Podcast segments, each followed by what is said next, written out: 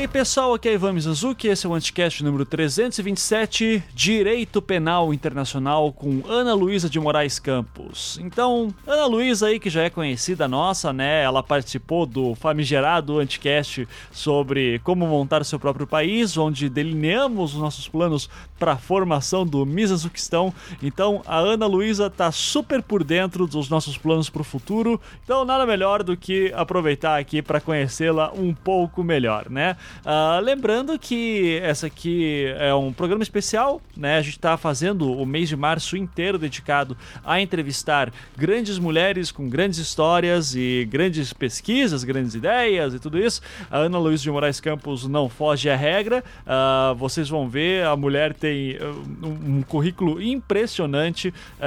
se você é interessado na história dos conflitos da ex-Yugoslávia, Sarajevo e, enfim, direitos humanos também, que é o, um tema muito importante para ela, e a própria história nossa aqui da América Latina também, como ela vai falar depois. Tudo isso uh, a gente vai ter uma aula hoje com ela e, e tá muito bom o programa.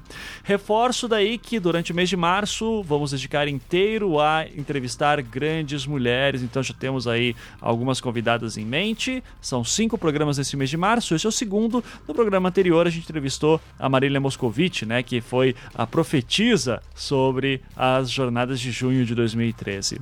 É, então o recadinho de hoje é super rápido antes de começar o programa. Aquele recado de sempre, seja patrão ou patroa do Anticast, é, contribuindo a partir de cinco reais por mês ou um dólar por mês. Uh, cinco reais pelo Catarse, um dólar pelo Patreon e essa modalidade em dólar a gente recomenda para quem mora fora do Brasil, né? Se você mora no Brasil, manda pro Catarse aí que tá de boa. Quando você vira patrão ou patrão do Anticast, você ajuda a todos os podcasts da casa continuarem existindo, acontecendo e vivendo e tudo isso mais. E também você tem acesso à Cracóvia do Anticast, que é o nosso grupo fechado no Facebook. Se você quiser saber como nos ajudar ou como entrar na Cracóvia, todas as instruções para isso, inclusive sobre como entrar na Cracóvia, estão lá no site anticast.com.br e clica na seção Seja Patrão.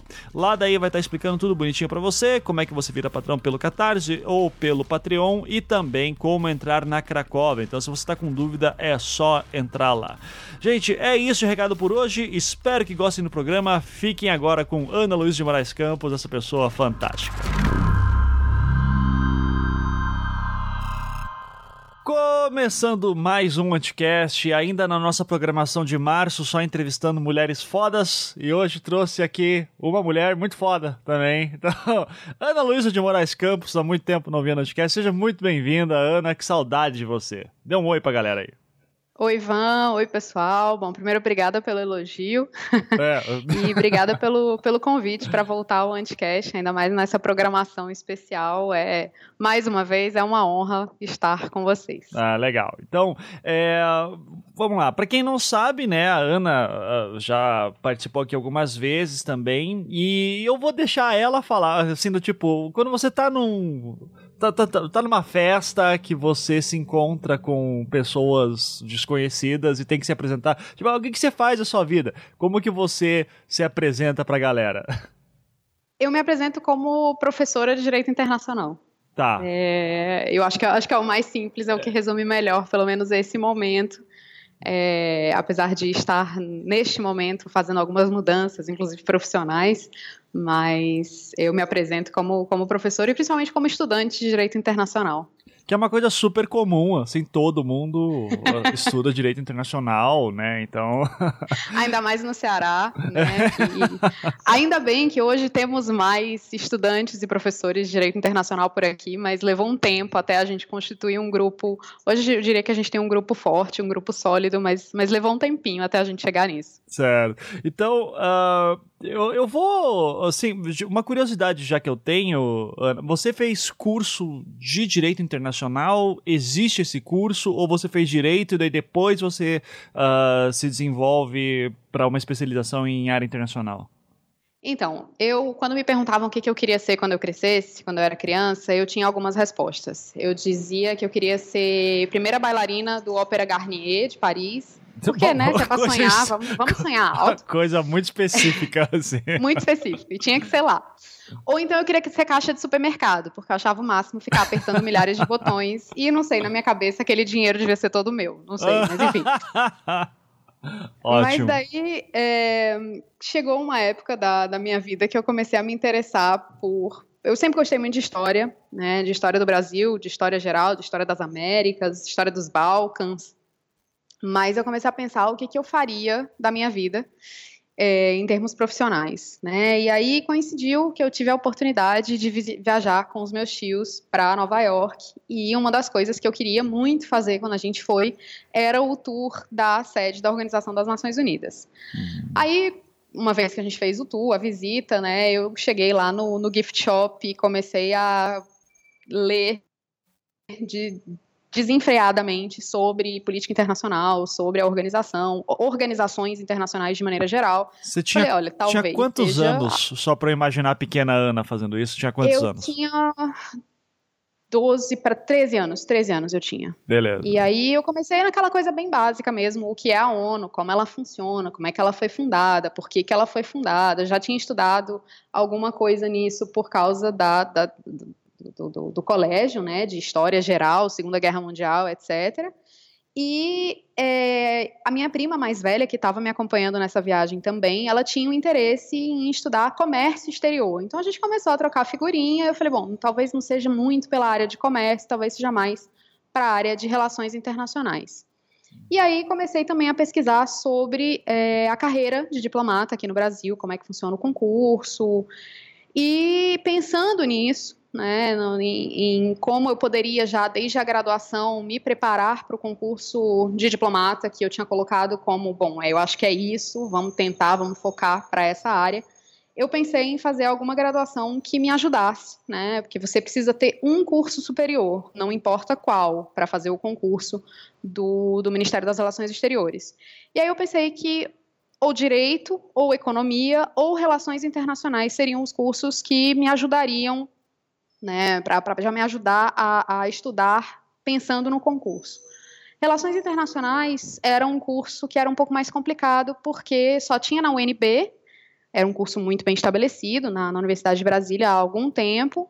A USP estava abrindo a primeira turma, e se eu não me engano, tinha também, já tinha, ou era a primeira turma na, na URGS, na URGS, né, do Rio Grande do Sul. Uhum. É, e aí eu fiquei nessa de o que, que eu faço, o que, que eu faço. Acabei prestando vestibular na UNB para Relações Internacionais, fiquei entre os classificáveis. E aqui no Ceará eu optei por prestar Direito, pensando que Direito tinha mais a ver comigo que Economia. Né? Uhum. E entrei na faculdade pensando nisso, pensando em me preparar para a diplomacia. E aí, durante a faculdade, eu descobri o maravilhoso mundo das simulações de organizações internacionais, né, os Model United Nations e descobri o direito internacional em si. E também comecei a conversar com algumas pessoas que trabalhavam no ministério, que eram conhecidas de conhecidos, é, aqui do Ceará e, e, de fora também. Tive a oportunidade de ir ao Ministério das Relações Exteriores algumas vezes. E comecei a ver que hum, talvez não fosse exatamente esse o meu perfil. Talvez o meu perfil fosse mais para a área das organizações internacionais ou da sociedade civil. Isso foi acontecendo meio que naturalmente, né? Eu fui me voltando cada vez mais para o direito internacional propriamente dito, né? Não tanto relações internacionais, não tanto política internacional ou política externa. E fui aos poucos descobrindo o funcionamento das organizações internacionais, das jurisdições internacionais, que é alguma coisa que me interessa muito. É, e aí, até o final da, da, da, faculdade, eu já tinha desistido do concurso. Falei, não, não é a minha, não é para mim. É, vamos, vamos, pra, vamos tentar esse sonho impossível, né, que é trabalhar em organizações internacionais. Sim. E aí, mas, terminei a faculdade. Desculpa te cortar, mas é que eu fico curioso de saber o que que uh, leva alguém com o teu perfil em algum momento olhar para a carreira de, de, diplomata e falar, não é bem isso que eu quero. Uh, o, o que que decepcionou nesse sentido? Eu acho que, assim, é, é difícil explicar. É, não é que me decepcionou, é só que eu vi que quando você é diplomata, você tem que defender um cliente, né? Você tem que defender os interesses do teu país. É, eu tenho uma, uma crítica grande à maneira como se faz diplomacia no Brasil. É, isso é mais pronunciado em alguns momentos que em outros. Mas, assim, diplomacia é ou é pensada para ser uma carreira de Estado. Né? Então, você está defendendo os interesses de um Estado, não necessariamente os interesses de um governo.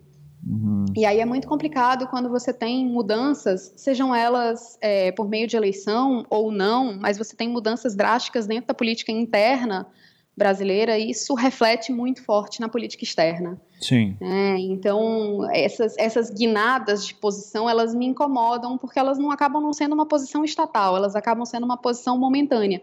Isso não é jabuticaba, isso não é uma coisa que só o Brasil faz. Uhum. Mas como a minha opção era a carreira diplomática dentro do Brasil, é, isso, isso me incomodou e me afastou um pouco. E aí eu comecei a ver que talvez mais interessante que trabalhar para um, como eu estava dizendo, para um cliente, fosse trabalhar para uma causa. Né? Então eu comecei a minha carreira internacional trabalhando no Tribunal Penal para a ex-Yugoslávia, falando sobre a questão de justiça internacional, né? sobre investigação de crimes. Então eu via um, um propósito um pouco mais é, isento, talvez fosse a palavra mais mais apropriada. Sim. É, então, eu, é uma questão mesmo de perfil. Tem gente que, que, que tem esse, esse dom de, de fazer e faz de maneira muito coerente, muito correta e absolutamente uh, louvável, mas não é, não é o meu caso. Perfeito, perfeito. É, e, e, então continue. Daí você estava na sua graduação, terminou a graduação, na graduação já estava trabalhando com isso? Como é, eu, verdade, até chegar na Iugoslávia, vamos lá. na graduação, é, eu, na época, né, na faculdade de Direito aqui da UFC, hoje a gente tem muito mais coisas de direito internacional. A gente tem um projeto de extensão, que é uma simulação nossa, que eu fiz parte do grupo que organizou as duas primeiras edições. É um projeto que me dá um orgulho tremendo, porque cresceu muito em importância.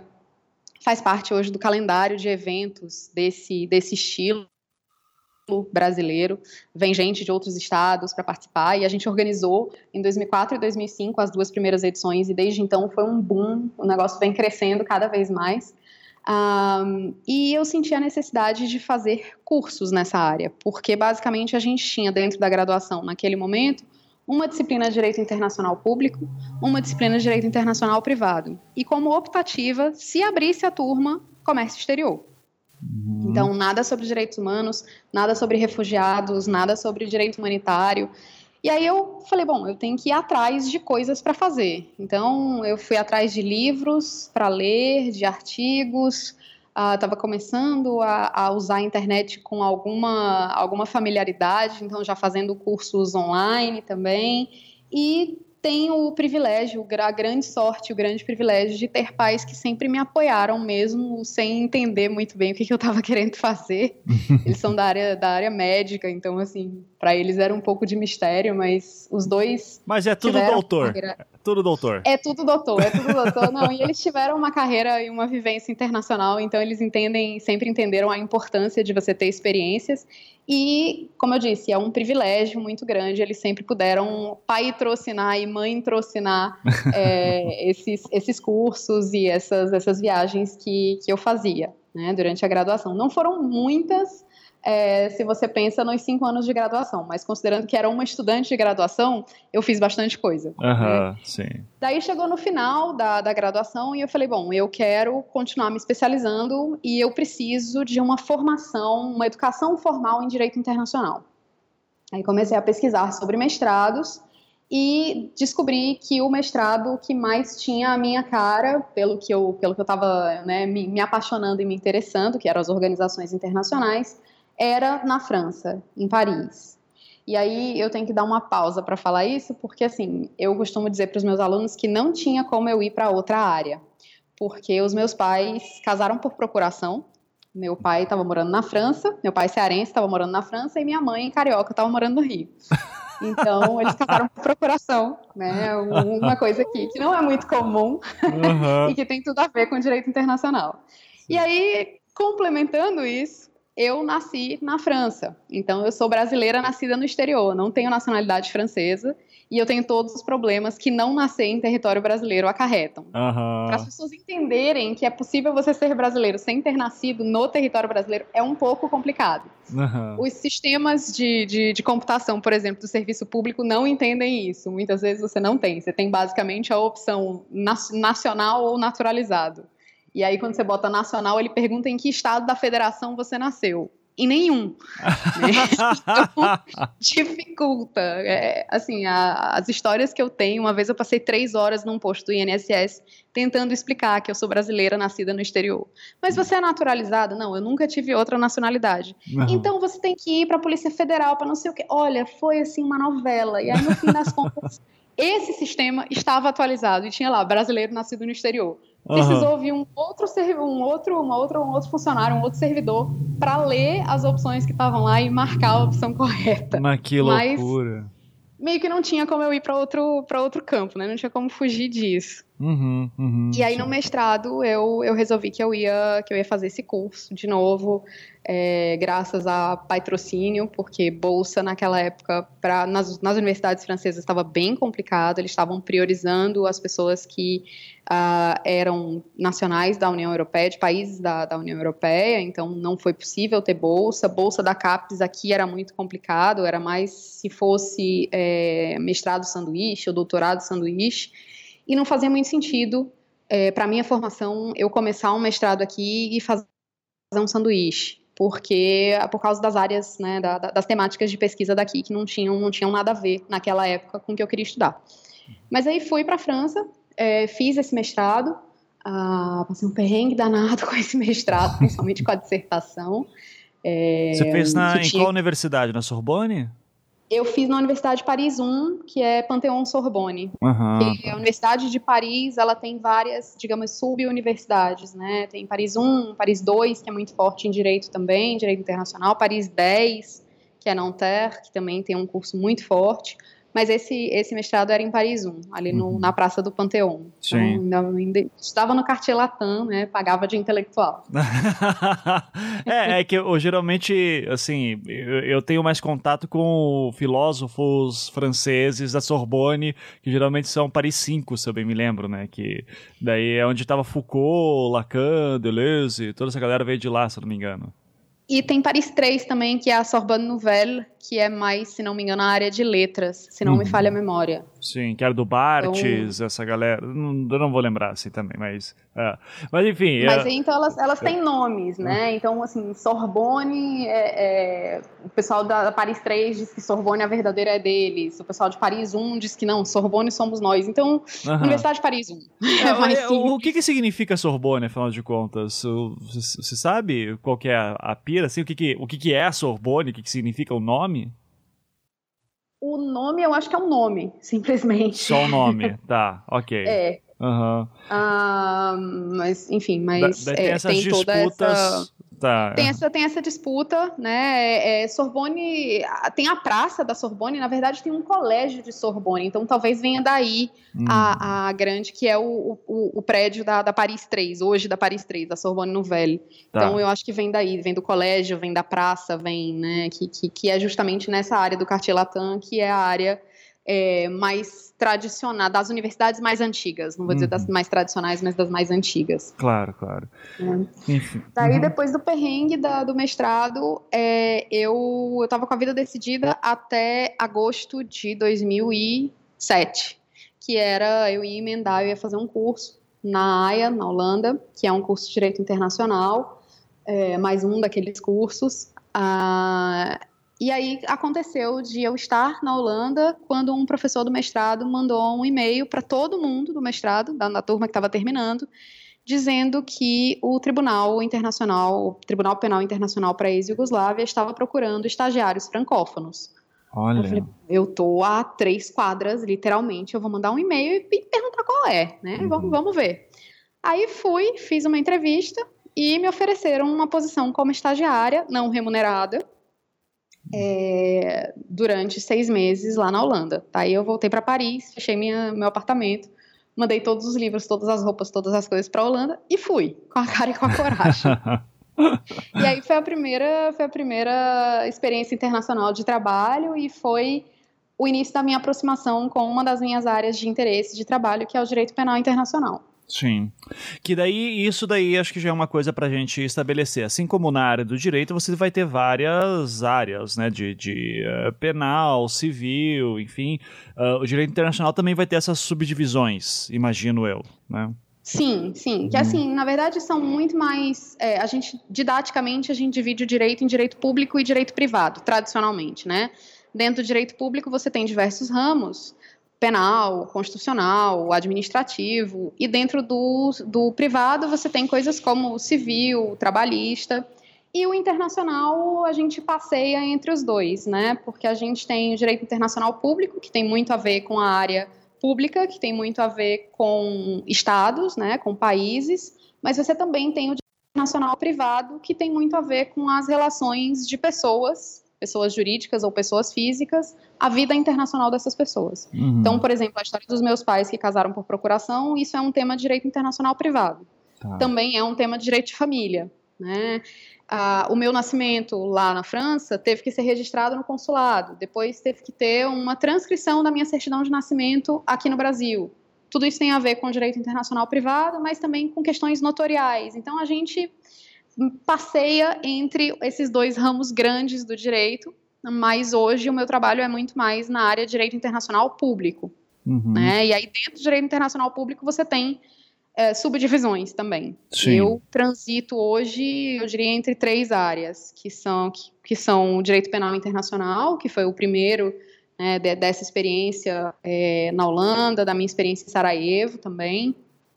É, o direito internacional dos direitos humanos, que é uma área muito forte, cada vez mais, que eu comecei a trabalhar em mais detalhe quando eu passei pela Corte Interamericana de Direitos Humanos, é, na Costa Rica, e que eu continuo trabalhando e desenvolvendo, é inclusive tema do meu doutorado. Uh, e o direito internacional humanitário, né, que quando, quando a gente participou daquele anticast sobre é, é, uso de armas químicas na Síria, a minha participação foi principalmente sobre direito humanitário, né, que são as regras dentro do conflito armado, dentro da guerra. Uhum. Então eu consigo conciliar essas três áreas que, que têm muitos, muitos pontos em comum, que se tocam, que conversam muito entre si. Sim.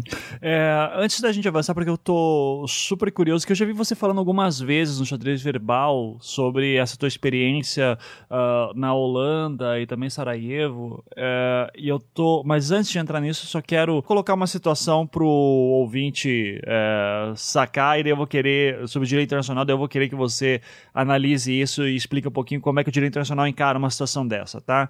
É, o, o, Brasil, por exemplo, é um grande exportador de carne bovina para a Arábia Saudita.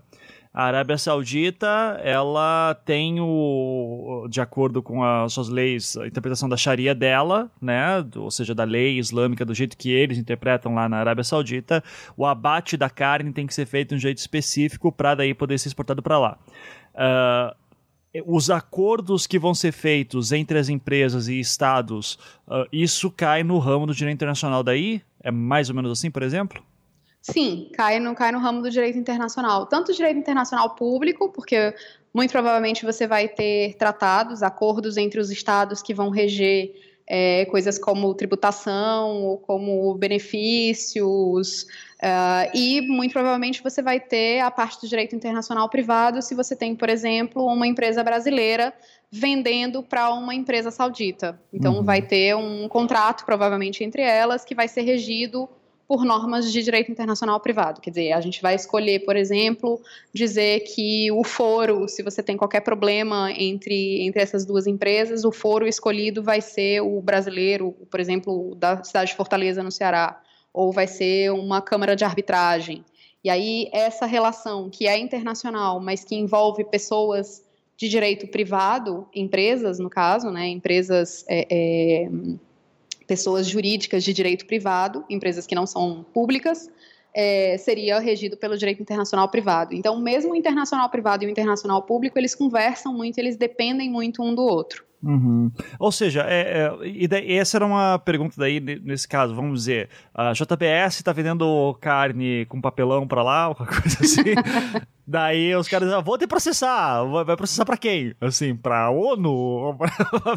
Depende, depende do. Primeiro depende de pra quem ela tá vendendo. É pro Estado saudita ou é pra uma empresa saudita? Aí Sim. depois você tem que ver o que, que diz o contrato negociado entre essas duas pessoas. Uhum. Ah, porque, em geral, nesses contratos grandes entre empresas de atuação internacional, é negociado Uh, tudo, né? Qual vai ser o foro responsável, se vai ser arbitragem ou se vai ser o poder judicial, judiciário de algum dos dois países envolvidos ou se vai ser de um terceiro país envolvido. Você pode decidir, inclusive, qual é a regra que vai ser aplicada. Você pode dizer, olha, qualquer problema que a gente tenha vai ser é, decidido pelo poder judiciário do Mizanzuquistão, aplicando a lei norte-americana ou aplicando a convenção tal ou aplicando a lei local. Então, a, as partes têm muita liberdade para negociar esse, esse contrato. Uhum. E aí você tem que ver o que, que ele diz para saber onde é que você vai processar a JBS por estar tá vendendo é, carne com papelão para a Arábia Saudita. Não que isso esteja acontecendo. A gente De tá forma cri... alguma. Tá só criando um exemplo aqui hipotético. Esdrúxulo, nem um pouco baseado na realidade. Exatamente. Uh, tá, então legal. É, inclusive, fica a recomendação para o pessoal: tem um salvo melhor juízo que eles falam bastante sobre direito, é, é, direito internacional e inclusive sobre direito penal internacional, que acho que é um, um tema legal aqui para discutir com você, Ana, porque, na verdade, além de definições técnicas, eu estou muito curioso de saber exatamente o que, você foi fazer na Holanda, o que, que você trabalhou lá, é, e, e, e, o, o que estava acontecendo em 2007 em Haia, né? Aliás, pode falar primeiro o que é Haia e daí o que, que você estava fazendo lá exatamente. Bom, Aya é, na verdade, é a Aya, que é Denar. Ah. É... okay. Tem uma, uma cena do homem que eu copiava, inclusive, que eles falam sobre isso, que é muito chique morar numa cidade que tem pronome, é a Aya. Imagina, é como se fosse a Porto Alegre. é, bom, então, eu estava morando na Aya, como diz o Cansado Trindade, porque é, a gente tem, tinha tem em Barra, tinha. O tribunal tá, encerrou as suas atividades é, formalmente, mas ainda tem um mecanismo residual que está é, lidando com algumas questões que ficaram pendentes. Um, nos anos 90, com o conflito, os conflitos de independência da ex-Yugoslávia, o Conselho de Segurança da Organização das Nações Unidas criou um tribunal que é um chamado tribunal ad hoc, é um tribunal excepcional, né? não é um tribunal de exceção, o tribunal inclusive tem uma decisão sobre isso, uma das primeiras decisões do, do, do tribunal para ex-Yugoslávia, eles dizem, eles colocam uma diferença entre o tribunal ad hoc ou ad hoc e um tribunal que seria considerado de exceção, que aí esse seria proibido pelas regras e pelos estándares do direito internacional. Mas é, foi criado como parte do processo de reconstrução de paz é, subordinado ao Conselho de Segurança, então era um órgão é, dependente do, do, do Conselho, subsidiário do Conselho de Segurança. Na mesma, na mesma época, mais ou menos, eles criaram um outro tribunal ad hoc também, que é o Tribunal Penal Internacional para Ruanda, para lidar com os fatos que aconteceram no, nos três, quatro meses de 1994, quando houve uma grande violência entre as duas principais é, etnias nacionalidades, talvez fosse a melhor palavra, é, os Hutus e os Tutsi, né, em Ruanda. E esses, esse tribunal para a ex-Yugoslávia ele foi mandatado ah, para investigar, processar e julgar indivíduos, né, os mais altos responsáveis, aquelas pessoas que estavam em situação de, de comando, seja esse comando militar ou político, um, do, do, do, dos crimes, dos supostos crimes que teriam acontecido durante os conflitos na ex-Yugoslávia até mais ou menos 1995, né? então no meio dos anos 90. E aí o tribunal foi criado com uma estrutura de uma promotoria que é responsável, que era responsável por é, investigar e fazer a acusação uma estrutura de câmaras, então você tinha as câmaras de pré-julgamento, que seriam um pouco como o nosso juízo de instrução, em que você prepara o processo para ser, é, ser julgado. Depois você tem as câmaras de julgamento propriamente ditas, em que você tem a apresentação das provas pela acusação pela defesa, testemunhas, relatórios, documentos, vídeos, enfim, o que for e uma Câmara de Apelação, uma Câmara de Segunda Instância, que é o que ainda está trabalhando, é o, o resíduo do, do Tribunal para Ex-Yugoslávia, que ainda está em funcionamento nesse momento. Acabaram todos os processos em primeira instância, tem alguns processos bem importantes uh, pendentes ainda na Câmara de Segunda Instância. Foi diante da Câmara de Segunda Instância, há alguns meses, que um, um, uma pessoa que não, não era mais acusado, ele era já condenado, é, o, o Praljak, Slobodan tomou veneno durante a, a sessão de, de, em que o julgamento de segunda instância estava sendo prolatado. Uhum. É, então foi era diante da, daquele órgão ali, da, da Câmara de Apelação. E aí é, eu fui selecionada, junto com algumas outras pessoas, para trabalhar num processo bastante complicado, é, que já tinha passado por todas as câmaras de julgamento do, do tribunal e não tinha começado. Ele começava e ele parava, ele travava e precisava esse negócio ir para frente. Então puseram nas mãos, é, é, é, foi, foi confiada a uma câmara que era considerada como sendo uma câmara pragmática que vai fazer a coisa funcionar, que não vai ficar discutindo coisas como política ou o que quer que seja. Ela vai era uma câmara extremamente técnica e que fez o negócio andar. Né? Então eu cheguei nesse momento que o processo estava terminando essa fase de, de, de pré-julgamento, de instrução, e ia começar a fase de apresentação de provas e testemunhas. E aí eu trabalhava com os juízes com, na verdade, com os advogados que assessoravam os juízes, eram três juízes na nossa Câmara. É, nossa, nossa equipe era eminentemente feminina, então algumas das advogadas mais, perdoem o meu francês, mais foda que eu conheço, trabalhavam nesse, nessa, nesse processo. A minha chefe era, assim, eu tenho uma admiração tremenda por ela, porque aos 31 anos ela estava liderando uma equipe de, sei lá, 10 pessoas, para fazer esse negócio começar e esse negócio começou efetivamente esse processo. Mas, né? então, mas curiosidade, trabalhava... você trabalhou na defesa, na acusação? Não, eu outra... trabalhava com os juízes. Com, com juízes, aham. Com os juízes, isso. Tá. Uhum. E aí, assim, pode parecer que é quem menos trabalha, mas a gente trabalhava pra caramba. Não, sim. Porque você tem que, assim, além de considerar, né, estar presente em todas as audiências, considerar é, todos os argumentos que são colocados pelos dois lados. É porque as pessoas acham que o juiz só trabalha no final do processo. Mas não, você tem toda essa parte de, de, de acompanhar a produção, a apresentação de provas e a gente tinha também decisões que tinham que ser tomadas pelo momento processual. Então, por exemplo, se você tivesse um, um acusado que precisasse, tivesse detido lá na Holanda e precisasse é, ser liberado, por exemplo, aconteceu dentro do tribunal, não no nosso processo, mas aconteceu dentro do tribunal com um outro, uma outra equipe, a mãe do acusado morreu e ele pediu autorização para viajar para o país dele para acompanhar o funeral. Quem decide isso é a Câmara. Né? E são coisas desse tipo que tem que decidir, e tem que decidir coisas do tipo quantas horas cada lado vai ter para apresentar o seu caso. É, Imagina que, sei lá, a defesa diz que a acusação não apresentou todos os documentos, que é o que a gente chama de disclosure. O processo no, nos tribunais internacionais ele é um pouco diferente do que a gente está acostumado no Brasil. Ele mistura elementos nossos, né, do, do nosso sistema romano-germânico, com elementos muito mais do que a gente vê nos filmes, né? Então, muito mais elementos common law. Então, é, algum tempo antes de apresentar os, os seus argumentos, a acusação tem a obrigação de mostrar os documentos para a defesa, para que a defesa se prepare adequadamente. Então, aconteceu em alguns casos de a defesa dizer: Eu não recebi tal documento, ele está sendo apresentado e vocês estão baseando o testemunho, a, a, as perguntas que estão sendo feitas a uma testemunha com base nele e eu não tive acesso, eu não pude me preparar. Então, esse tipo de, de, meio que housekeeping, né, você tem que decidir também, os juízes tinham que decidir, e aí a gente tinha que fazer pesquisa, é, pesquisar precedente, pesquisar legislação, ler absolutamente todos os documentos que são apresentados. Era muito complicado também nesse processo, porque hum, os, os acusados podem se defender na língua deles, então na língua local, então, isso demandava um trabalho imenso de tradução. Né? O, o grande calcanhar de Aquiles do tribunal é, era o serviço de tradução e de interpretação, porque você imagina, não tem muita gente que esteja é, que seja capacitado e que esteja disponível e que esteja disposto a fazer é, tradução e interpretação. principalmente para o francês, que era a língua principal de trabalho da gente.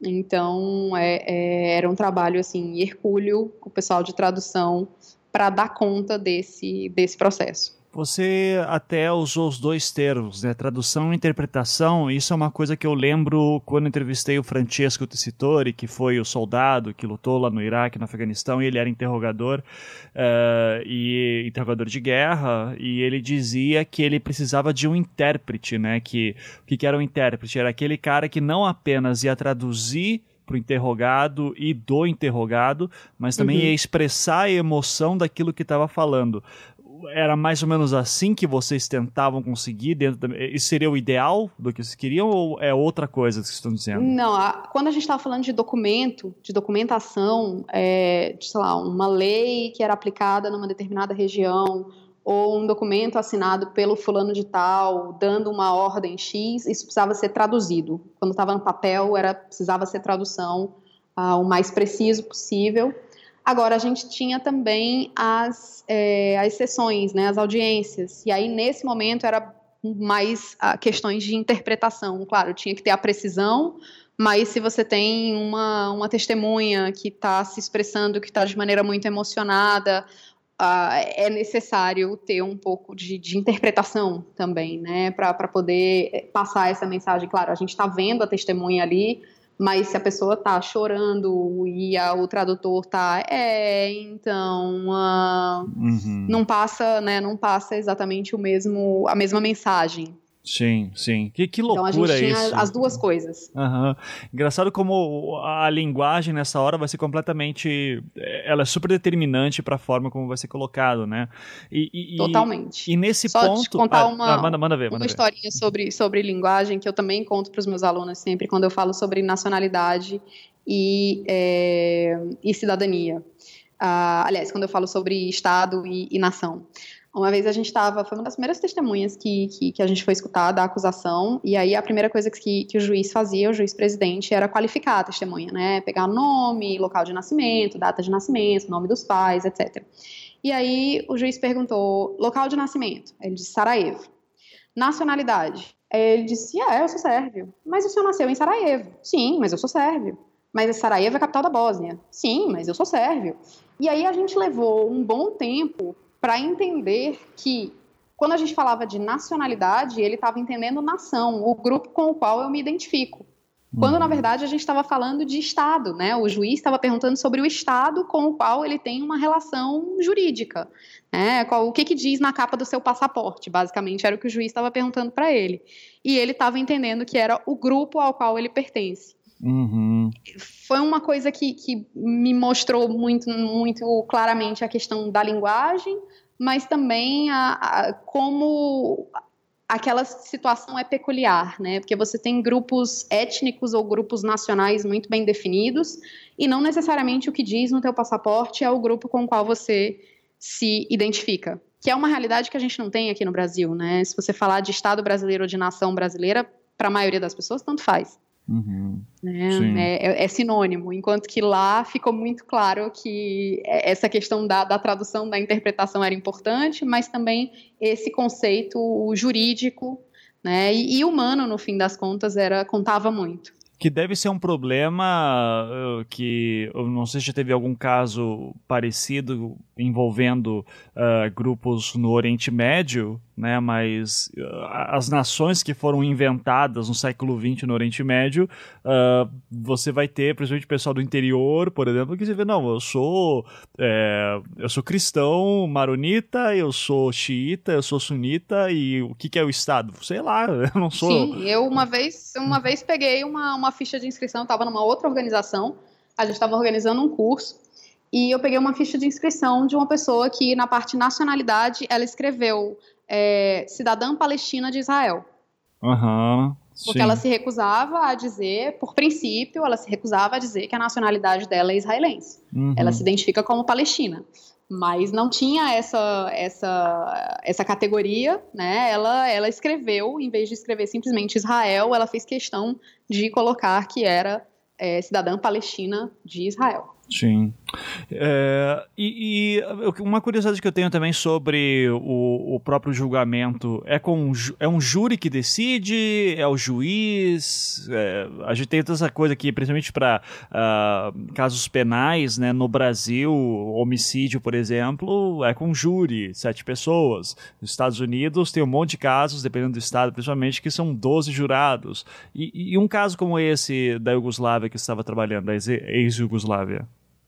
No caso das jurisdições internacionais penais que a gente tem hoje, eu não vou dizer todas, porque certamente vai ter alguma exceção, mas vamos dizer que 99% delas, com certeza, são julgamentos técnicos. É, ah. são, são julgamentos feitos por um ou mais juízes. Em geral, mais de um juiz, ah, em geral, uma câmara de julgamento. Nesse caso, em primeira instância, no tribunal, eram três juízes. Uhum. E daí cada um faz o seu voto ou tem que ter unanimidade?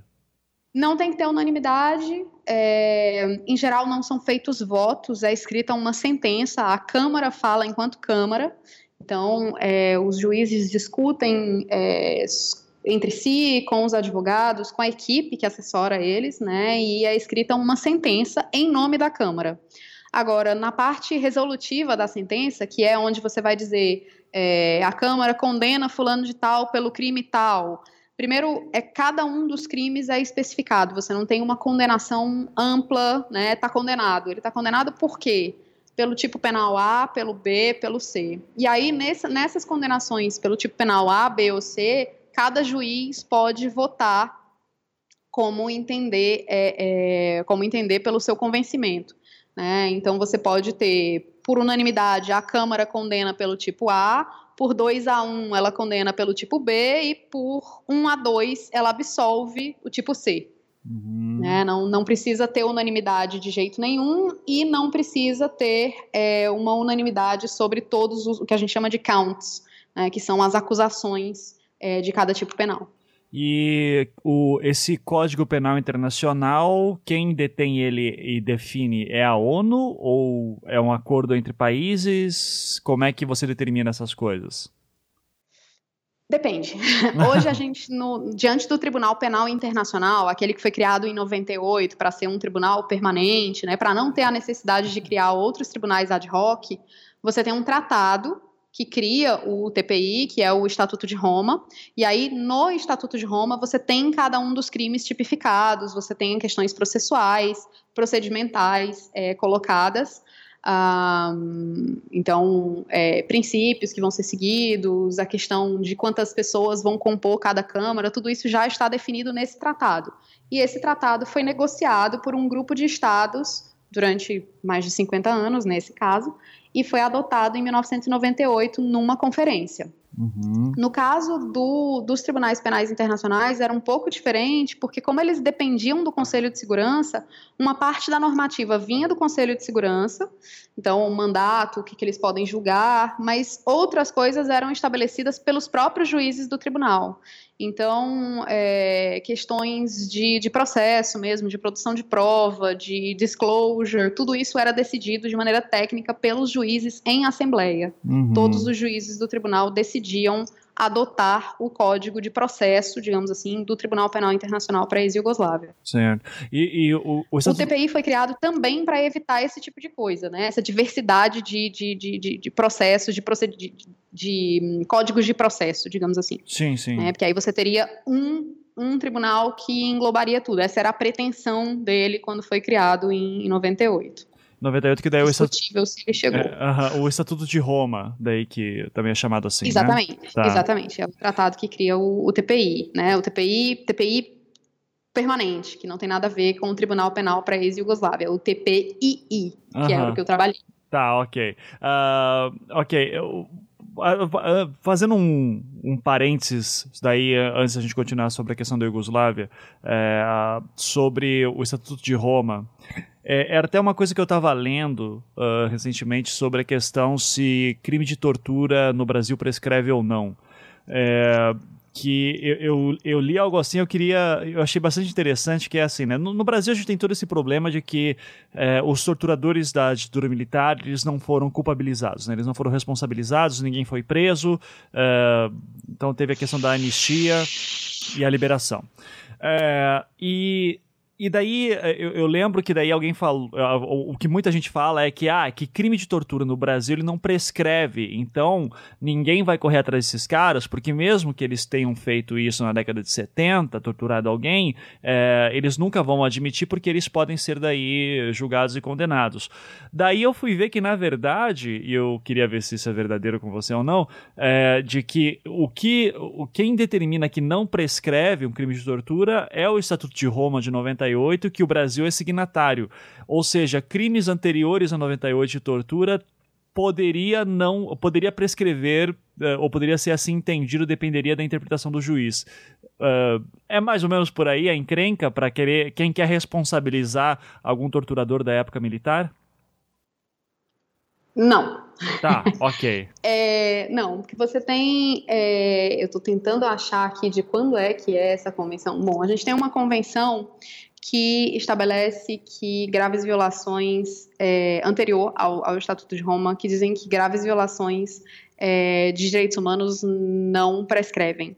Além disso, você tem jurisprudência estabelecida internacional nesse sentido, e tem uma parte da doutrina que diz que isso seria um princípio de direito internacional. Então, que não interessa quando o crime aconteceu, se foi antes ou depois da adoção de uma lei, a, a, ele, ele não prescreve por ser uma, uma grave violação de, de direitos humanos. Certo. Então, não é apenas por causa do Estatuto de Roma. Claro, o Estatuto de Roma, como o Brasil se, se submete à jurisdição do TPI, tudo que acontece a partir de 2002, que é quando o Estatuto entra em vigor, que é considerado e que seja considerado um crime que esteja no rol daqueles crimes do, tipificados pelo Estatuto, não, não prescreve, tá? Uhum. Mas é, violações anteriores, você tem jurisprudência nacional e internacional no sentido de que não, não há prescrição para esse tipo de crime. Uhum. Agora, você tem também argumentos. É, cara de pau, vai, para usar um, um, termo bem, bem super sincero, uhum. uh, no sentido de que ah, aconteceu há muito tempo, a gente não estava submetido a nenhum tratado, então é isso, vida que segue, lance normal, segue o jogo. Eu tenho um pouco de dificuldade de aceitar isso como sendo um argumento jurídico, porque, né, basicamente você está passando a mão e dizendo que, ah, tudo bem, se você cometeu esse crime antes de o tratado entrar em vigor, beleza. Quando tem uma razão pela qual esse crime é considerado imprescritível. Né? E outra coisa que a gente tem que lembrar é que dentro do direito internacional você não tem uma hierarquia entre fontes. Então, se você tem, a gente tem, a gente não trabalha só com lei no, no direito internacional. A gente tem pelo menos cinco fontes que são consideradas como fonte é, para o direito internacional, que são os tratados, as convenções, o costume, que é que são regras não escritas baseadas na prática, na prática dos estados, princípios gerais de direito, jurisprudência e doutrina. Uhum. Então, ainda que o tratado seja bastante recente, 98 ou 92 ou quando for, dizendo que é imprescritível, tem uma parte da doutrina que vai te dizer que, olha, na verdade, isso aqui é um princípio, então pouco importa se ele está positivado ou não. Uh, isso aqui é um costume. Se você observa a prática dos estados, todos eles se comportam de uma determinada forma. Eles se comportam no sentido de que graves violações de direitos humanos são imprescritíveis. Então, é, por isso que eu digo que é um argumento cara de pau você dizer, ah, foi antes de 98, não tá, na verdade foi antes de 2002, antes da entrada em vigor do Estatuto de Roma, então não, não cai sob essa categoria de, de que um crime é de que esse crime de tortura seria imprescritível. É, eu, eu não sei se eu me fiz clara. Não, fez, fez. É, é que eu só fico. A gente fica. Isso é uma coisa que incomoda muita gente, eu incluso, de que ninguém foi responsabilizado pelos crimes uh, que aconteceram de tortura aqui no Brasil durante a época militar, né? Uh, e daí. Ah, só eu. Sim. Desculpa, só porque eu achei o, o, a Convenção sobre a Imprescritibilidade dos Crimes de Guerra e Crimes contra a Humanidade, 1968, tendo entrado em vigor em 70. Ah, tá. Então, uhum. ainda que você diga isso, você tem uma época época da ditadura militar, uma boa época da ditadura militar, em que isso aí já estava em vigor. Uhum. O Brasil provavelmente não ratificou isso aí nessa, nessa época, né? Sim. Porque eles não fariam isso. Tem muita convenção de direitos humanos que só foi ratificada depois, inclusive a Convenção Americana sobre Direitos Humanos foi ratificada só em 92, sim, sendo sim. que ela é de 69.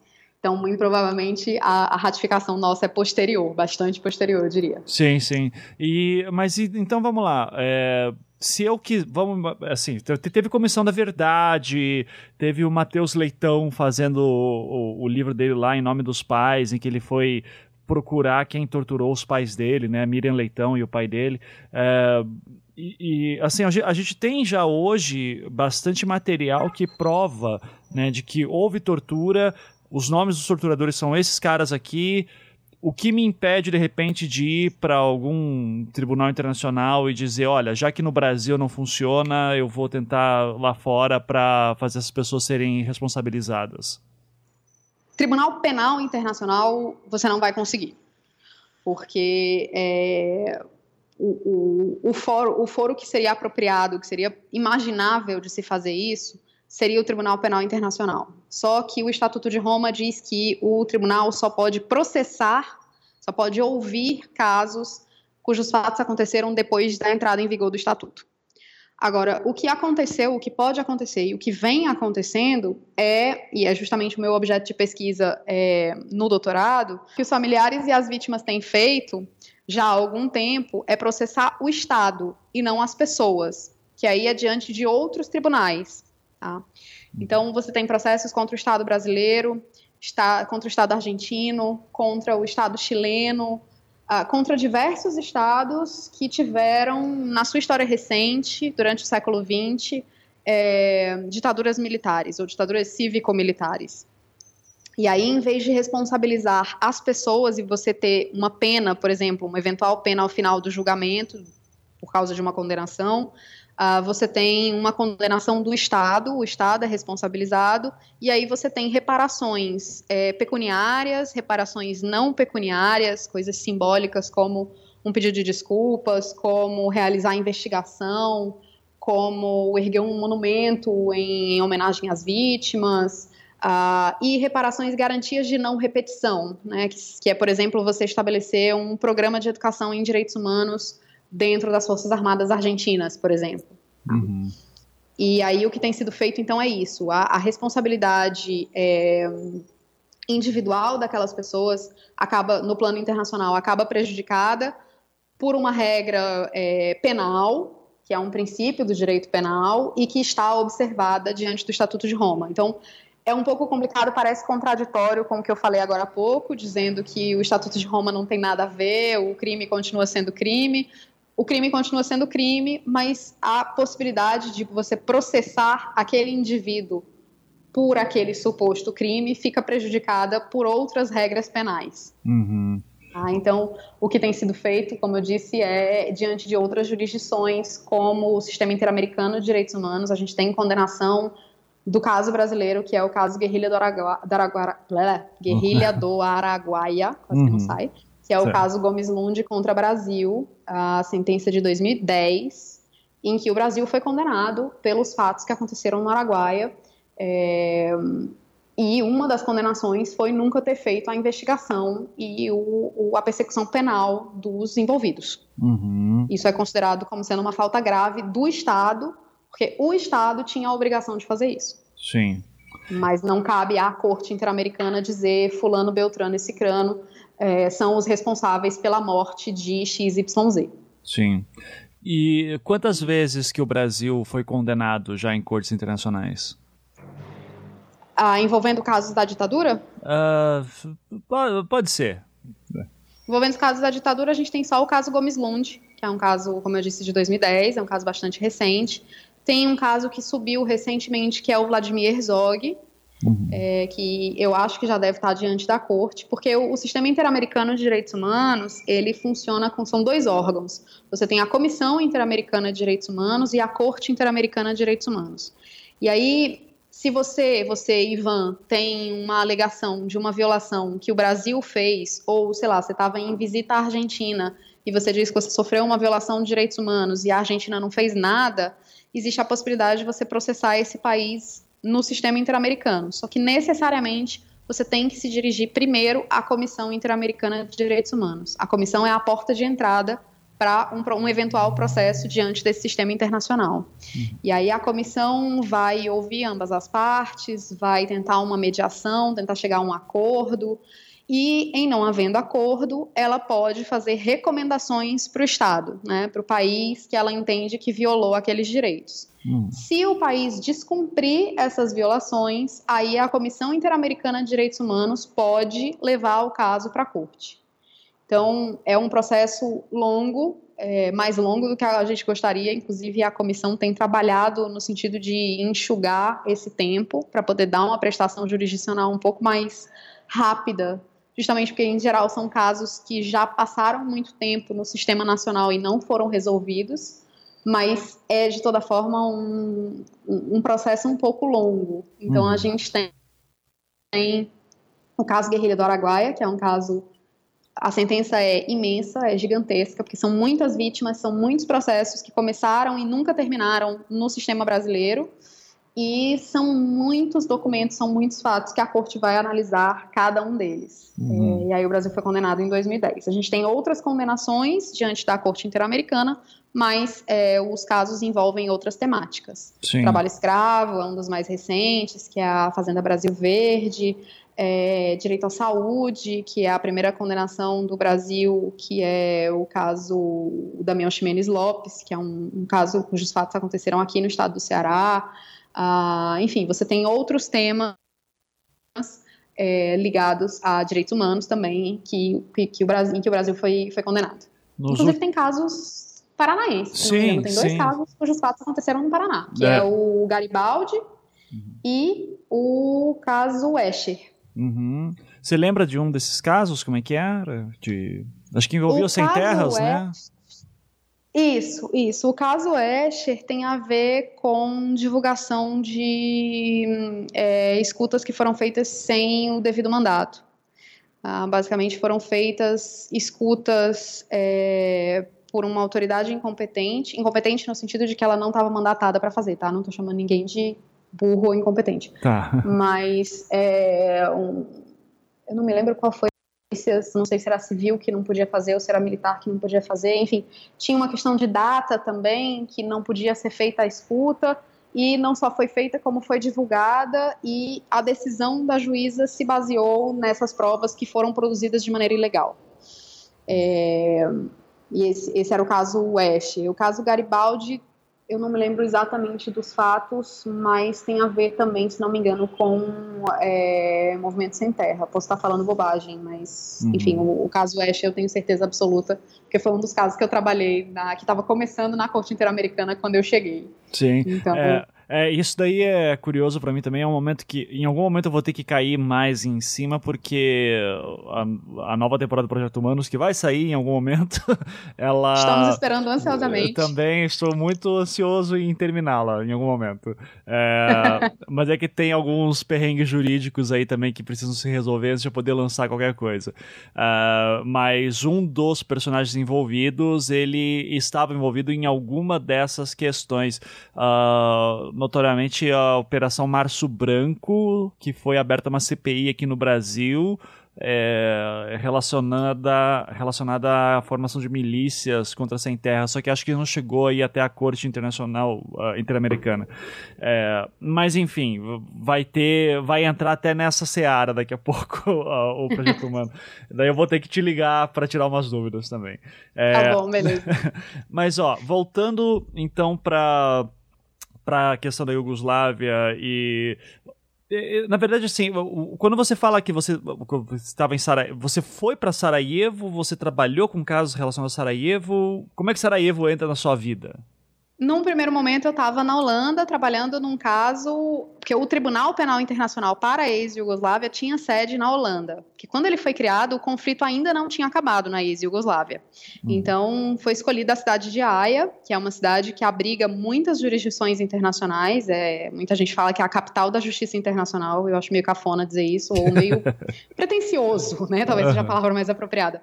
Mas o fato é que tem muita jurisdição lá, a Corte Internacional de Justiça, que é o principal órgão judiciário da Organização das Nações Unidas, é, os tribunais ad hoc, hoje o TPI, né, tem, muita, tem muita coisa que é lá. Então eu estava na Holanda trabalhando nesse caso. É, depois eu postulei para um estágio é, na Corte Interamericana de Direitos Humanos. Então eu fui AIA San José com uma escala em Fortaleza para uhum. trocar de mala. Afinal, eu estava indo né, da Holanda para Costa Rica, então a única coisa que elas têm em comum é que chove. Tá. Então eu tive literalmente 15 dias entre sair da Holanda e assumir meu posto em, em San José para fazer essa, essa troca. Aí eu fiquei seis meses também na, na Corte Interamericana. E aí, quando terminou a Corte Interamericana, eu postulei para trabalhar em Sarajevo. Porque depois que a guerra acabou nos, no, nos Balcãs, né, na, na, na ex-Yugoslávia, como parte desses esforços de estabelecimento de verdade, de direito à justiça, tudo que a gente não fez, entendeu? Aqui pós-ditadura, uhum. é, as, a, a, alguns dos estados, a maior parte dos estados, resolveu estabelecer em nível local é, promotorias especializadas para investigar e processar pessoas os mais altos responsáveis foram denunciados, ou idealmente foram denunciados ao Tribunal Penal Internacional em Haia. Mas você continua tendo os subcomandantes, os soldados, quem estava cumprindo ordem ou quem estava ordem manifestamente ilegal, né, ou quem estava por conta própria é, fazendo parte dessa campanha de, de terror, de, de crime contra civil, contra propriedade cultural, contra, enfim. Então, essas pessoas, digamos, os soldados rasos, se é que a gente pode dizer assim, estavam é, sendo processados em nível local. E aí, dentro da Corte Nacional da Bósnia e Herzegovina, tinha uma Câmara é, especializada, um departamento especializado, melhor dizendo, para crimes de guerra. E aí eu tinha interesse de trabalhar agora na promotoria para ver um pouco como é que é feita a investigação, como é que é feita entrevista de testemunha, seleção de documentos, como é que, enfim, como é que do lado das partes, como é que isso é feito, né? Eu só não consegui, infelizmente, e não é ironia, eu só não consegui trabalhar na defesa, mas eu consegui trabalhar com os promotores e com juízes, em momentos diferentes, em organizações diferentes, mas eu consegui ter a visão de pelo menos dois lados do, de um processo internacional, né? Uhum. Queria ter tido a experiência também de, de trabalhar com a defesa, mas acabou não dando certo cheguei a, a postular e a ser aprovada para um processo seletivo, mas por questões pessoais não pude, não pude ir. Teria sido muito bacana também ver esse lado, né? Como é que você traça uma estratégia de defesa e como é que você defende o que parece ser indefensável. Sim. Em Sarajevo eu passei seis meses também. É, o único contrato mais longo desses de estágio foi o, o, inicial, o da AIA, que eu acabei ficando nove meses, eu prorroguei um pouquinho. Ah, e aí eu morei em Sarajevo durante seis meses e trabalhava nessa corte, nesse departamento. Aí já era um estágio remunerado, pouquinho, mas era remunerado, dava para pagar o aluguel, dava para sobreviver. é, e aí eu estava trabalhando nessa parte de investigação e de acusação de pessoas envolvidas em, supostamente envolvidas em crimes de guerra. Uhum. E como que foi essa experiência lá em Sarajevo? Eu, eu pergunto isso porque eu passei boa parte da minha adolescência ouvindo sobre conflito da, da ex-Yugoslávia. O nome Sarajevo era um nome que era muito associado sempre a, meu Deus, guerra civil e desespero total. É, e por muito tempo eu não pensei nesse assunto, mas daí alguns anos atrás, uns dois anos, eu vi um filme que inclusive eu recomendo pro nobre ouvinte, é, chamado Prova de Redenção, nome horroroso em português, né?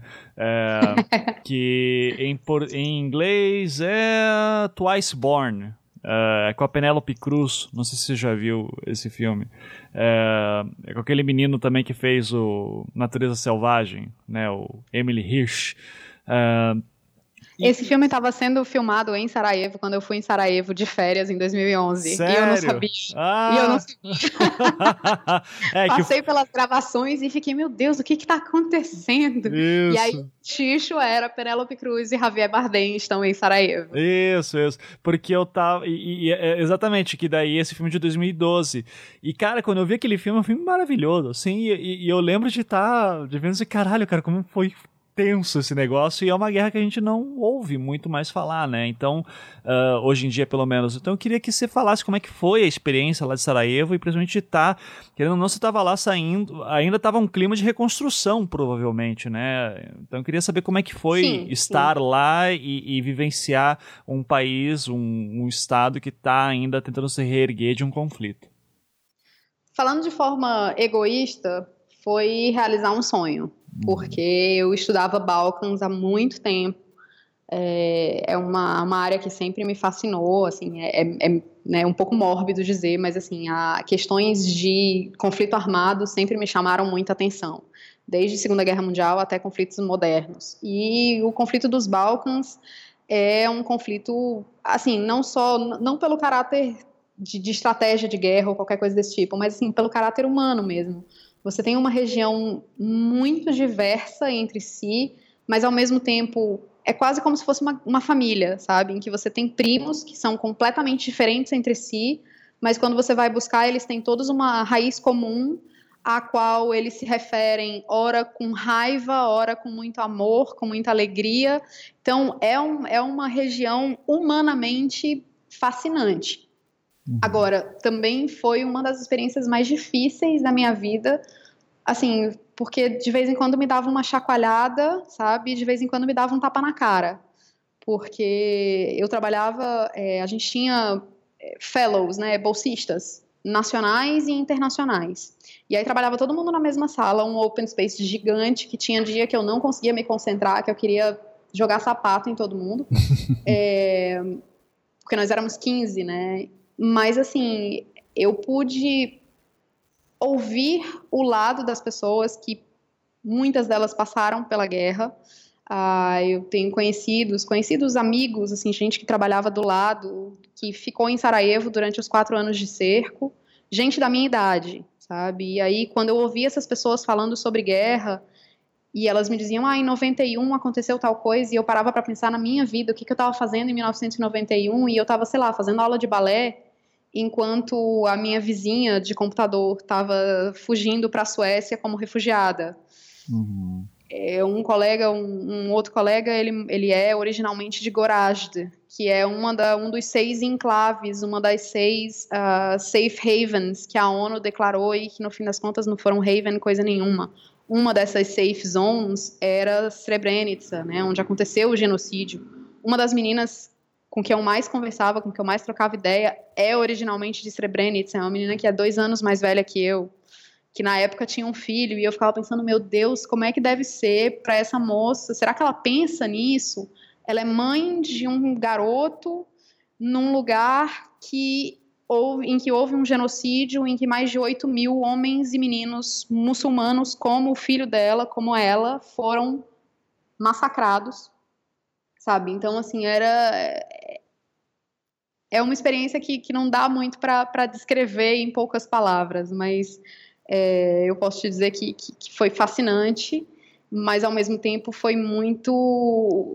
Foi uma, um, um wake-up call muito grande, sabe? De, de, de ver como é o que eu, é o que eu digo para os meus alunos assim que o direito internacional ele claro tem a ver com questões jurídicas mas ele lida muito ele lembra muito a gente de questões humanas e aí eu me pegava fazendo e me pego até hoje fazendo comparações como sabe eu tenho um amigo de lá que viu um tanque de guerra na colina que fica ao lado da casa dele qual é a diferença disso para o que está acontecendo no Rio nesse momento uhum. sabe Sim. De você ter tanque de guerra, tudo bem, talvez não tenha tanque de guerra na rua nesse exato momento, mas recentemente você teve. Né? Estava ouvindo o lado B do Rio recentemente, e o pessoal falando sobre outra, outros momentos, Eco 92, se não me engano, em que você tinha tanque na rua.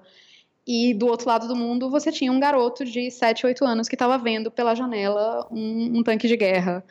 Uh, eu tenho colegas dessa época que ainda estão lidando com o fato de que tem familiares que estão desaparecidos. Uhum. Então, assim, é, era um turbilhão de sentimentos, porque eu estava muito feliz de estar ali, de ver a região que eu estudei durante tanto tempo, de conhecer pessoas, de trocar ideias de pessoas com culturas tão diferentes da minha, mas ao mesmo tempo era muito.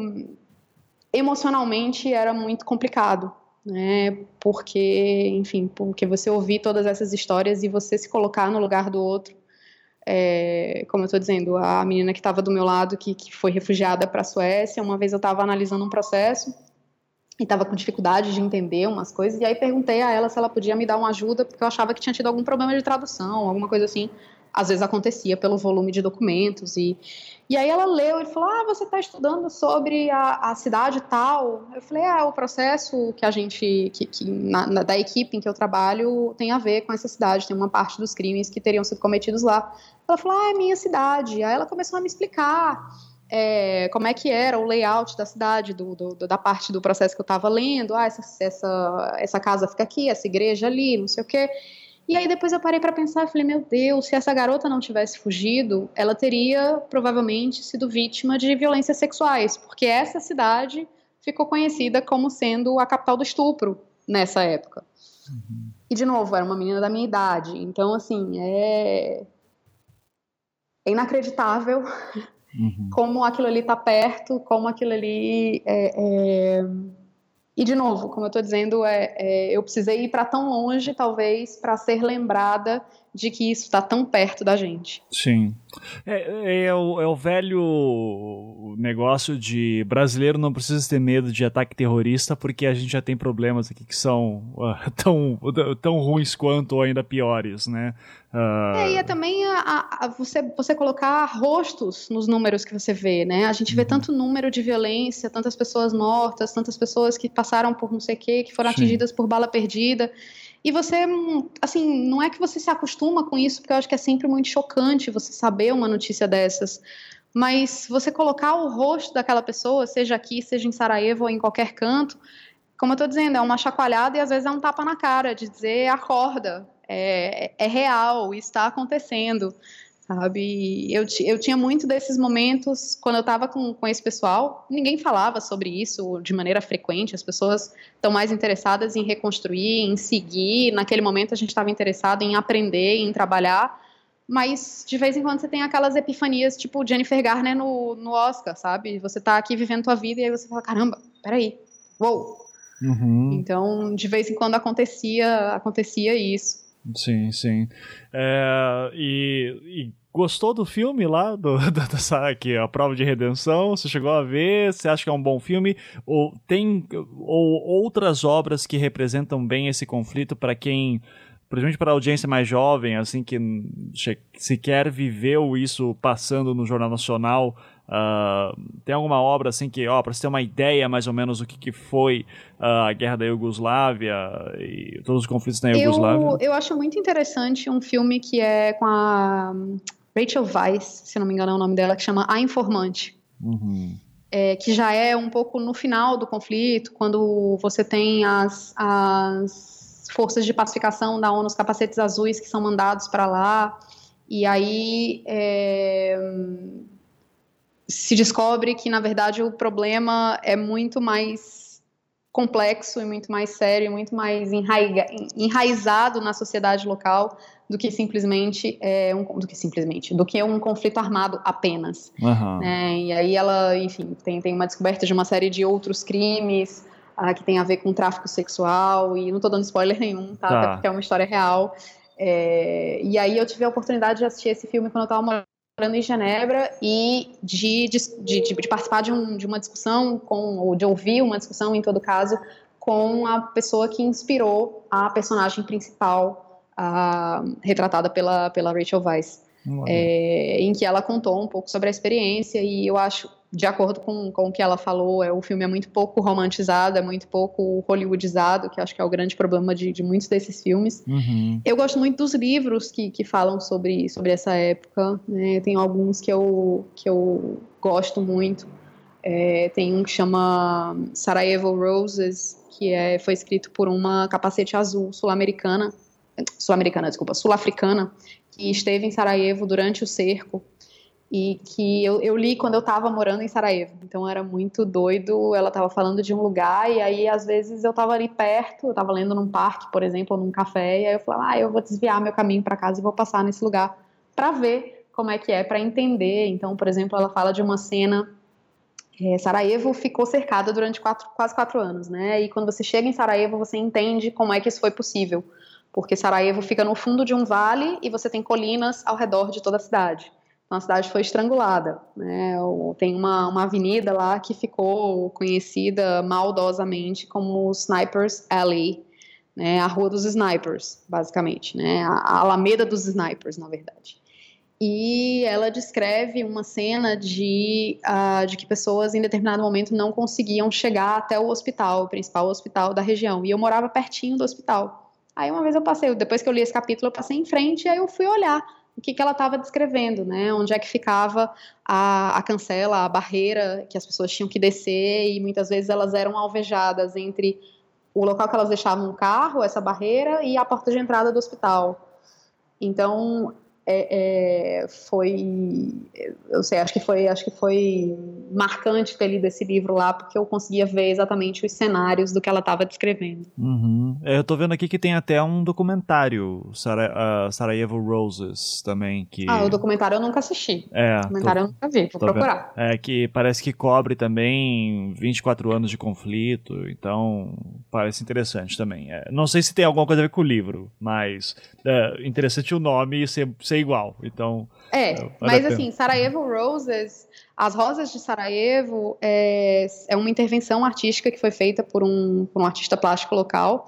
É, em alguns locais onde caíram morteiros durante a cidade, caíram não, né, foram lançados morteiros e ah, ficaram as marcas desses morteiros no chão, principalmente na região central de Sarajevo. Então ele preencheu esses locais com uma resina vermelha e para ele aquilo ali seria uma rosa pós-moderna ou alguma coisa assim. Ele chamou aquilo ali de Sarajevo Roses. Uhum. Então é, um, é, um, é uma maneira de você marcar a memória também. Sim, sim. Oh, bonito. Bom, fica, fica a dica aí pro pessoal. Eu fiquei super interessado também. Vamos ver, uh, correr atrás para ver isso. É, eu queria avançar agora um pouco é, e chegar. Che em que momento que uh, a pequena Ana, já agora crescida e trabalhando em casos extremamente interessantes, disse: Tá aí, cansei, você é professora agora. Eu sempre quis trabalhar na área de, de educação. Eu sempre gostei. Tenho exemplo dentro de casa. Meu pai trabalha com educação médica há muito tempo. Hoje ele é professor. Há, há muito tempo também ele é professor 100% do, do tempo dele. Uhum. É, e eu sempre gostei muito de, de educação, principalmente da área de extensão, de projetos de extensão, que principalmente aqueles que misturam teoria e prática. Então, na época da graduação, eu me envolvi naquele projeto que eu falei, da, da simulação, e eu tinha vontade de fazer isso. Aí, quando é, eu acabei o meu contrato em Sarajevo, eu fiquei meio que num hiato, o que, que eu faço? E aí eu falei, bom, eu vou retomar aquele projeto. Ainda não é hora de voltar para a academia, eu vou retomar aquele projeto de, de ser diplomata. Vai que, não sei o que tal. Ele ficou, é, é snob dizer isso, mas ele virou meu plano B né? Uhum. E aí, naquela época, eu disse, bom, tá na hora de ir pro plano B. E aí, fiquei me preparando um ano para o concurso. Quando estava a dois meses do concurso, recebi um e-mail da Cruz Vermelha dizendo, vem trabalhar com a gente, com educação em direitos humanos e direito humanitário. Quando a Cruz Vermelha chama, você ah, vai. Claro, aí que bacana. aí eu fui, passei um ano em Genebra, na sede, é, trabalhando nessa área de educação em direitos humanos e direito humanitário. E aí aquilo despertou ainda mais a minha vontade, o bichinho de dizer, bom, vamos, vamos, vamos trabalhar com educação, vamos, sabe, contribuir para a construção de uma escola cearense de direito internacional. Tem gente boa, tem gente interessada. É simplesmente uma questão de achar essas pessoas, de estimular, de, de, de dar oportunidade, de mostrar o caminho das pedras. E aí, quando eu acabei é, o meu contrato, esses contratos de organizações internacionais, os de estágio, em geral, eles são três ou seis meses, com algumas é, organizações é, aproveitando, como é que chama, renovando esses contratos um pouco mais. Então, foi assim que eu fiquei nove meses na AIA, mas depois eu fiquei sempre seis meses. E em Genebra era um contrato determinado, então não existia a possibilidade de renovar. Talvez eu conseguisse alguma coisa é, estando lá, mas era um momento de crise para as organizações internacionais, então eles estavam contratando muito pouco. E aí, nessa época, abriu uma seleção para uma grande universidade, para a grande universidade privada, a primeira universidade privada aqui do Ceará, que é a Universidade de Fortaleza, para a área de Direito Internacional. Olha! Aí eu fiz, uhum. como boa vascaína, fiquei em segundo lugar. Mas eles me chamaram inicialmente não para dar aula, mas para é, tocar um projeto de internacionalização do curso de direito. É, a Unifor tem, naquela época, o interesse era atrair cada vez mais intercambistas, estudantes de fora, fazer convênios, se colocar como uma referência né, nacional no plano internacional. E para isso a gente precisava oferecer disciplinas também em inglês. Então eu fui fazer esse projeto, criei algumas disciplinas em inglês, sempre na área do direito internacional. Eu falei, ó, já, já que vocês me deram carta branca, eu vou botar esses meninos para estudar guerra, para estudar direitos humanos. E aí eu fiz isso e dei aula dessas disciplinas com metodologia ativa, com um projeto de extensão.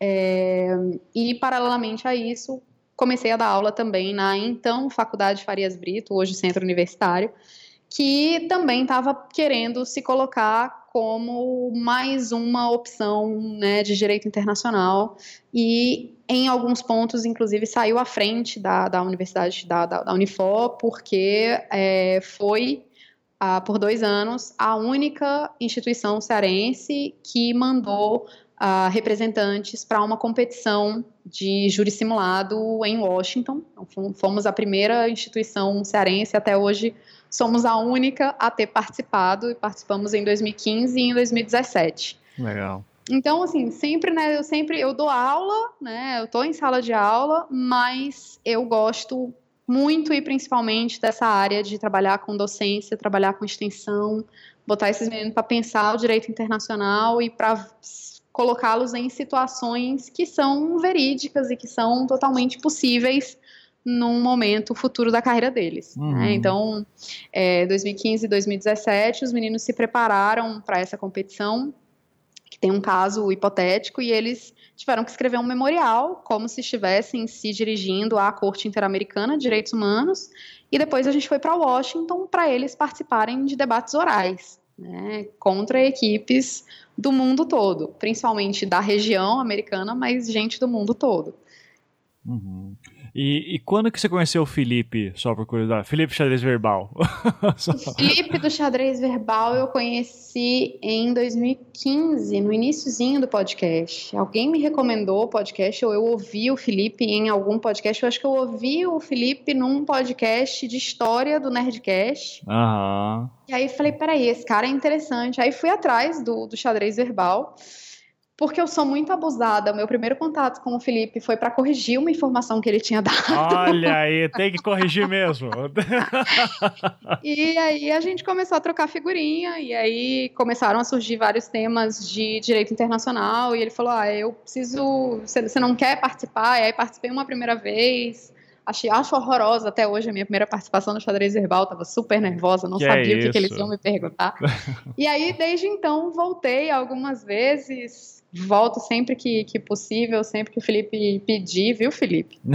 é, mas é, eu acho, acho uma mídia muito interessante, muito bacana de, de divulgação científica, de eles, eles ocupam um espaço que eles dizem que eles complementam a mídia tradicional, mas assim, eu acho que eles vão muito além, eles aprofundam um trabalho que é muito feito de maneira muito superficial. Então, assim, é um, eles prestam um serviço incrível e conseguem atingir os números que conseguem pela qualidade e, e, também pelo estilo, né? Que eu acho que é muito interessante esse estilo mais despojado de, de bate-papo para falar sobre coisa séria. Não, então, foi desse certeza. jeito que eu conheci o Felipe. Com certeza, com certeza. Não, eu, eu falo sempre, Felipe, cara, se vocês falar, mentirem alguma coisa algum dia, eu tô fudido, porque eu só me informo com vocês, assim, de política internacional. né? Então, é, e, e daí, uh, você, como também uma, uma boa acadêmica e interessada, chegou uma hora que assim, quer saber, eu tô já fazendo muita coisa, eu vou engatar um doutorado também. E o que que você montou de doutorado? O que, que você está fazendo? Como é que você está nesse momento da tua vida agora? Bom, é, porque dois, três empregos, quatro empregos não eram suficientes. eu, né, porque chegou um momento, ano, semestre passado, que eu estava dando aula, eu estava como editora de uma revista, uma, uma revista, editora adjunta de uma revista que ano passado subiu para A, então a gente tem extrato internacional, então você pode imaginar. Oh, que legal! Parabéns. Ceará agora tem três revistas A e uma revista B1. Estamos muito na área do, do direito, né? Estamos, estamos muito bem representados. Uhum. Então, aí eu estava fazendo isso, aí eu estava fazendo não sei mais o que, que eu não me lembro agora, e aí surgiu uma consultoria, eu falei, por que não? Era uma, era uma consultoria, era uma consultoria para estruturar uma pós de Direito Internacional, na Unifor também, que é, vai ter a primeira turma agora, é, começa as aulas em abril. Tá. E aí, é, depois disso, quer dizer, antes disso até, ano passado, eu caiu minha ficha de que fazia 10 anos que eu tinha terminado o mestrado. Então, estava na hora de parar de enrolar o doutorado e fazer esse, este bendito para, né, poder, poder não acabar a minha formação, porque acho que a gente nunca acaba a nossa formação, mas para fechar a tríade, digamos assim, em termos acadêmicos, para quem tem pretensões de academia, isso ainda guarda uma, uma importância, né? E é pra eu tinha um parar de se dizia, sentir se você cul- não quer É pra parar de se sentir culpada, né? Quando te chamam de doutora também, né? Eu, eu, eu sei como é. Tá, fica tranquila. É, não, de doutora, doutora eu nem, nem reclamo, não, porque eu não, assim, eu sou advogada só porque eu tenho inscrição na OAB ativa, mas eu não, não advogo. Como diziam meus alunos, eu só dou aula, se Aham, eles soubessem. sim. É, Mas é que o teu professor mas- dizia antigamente. É, não, o que o meu professor dizia é que, assim, se você não tem pretensões acadêmicas, não faça doutorado.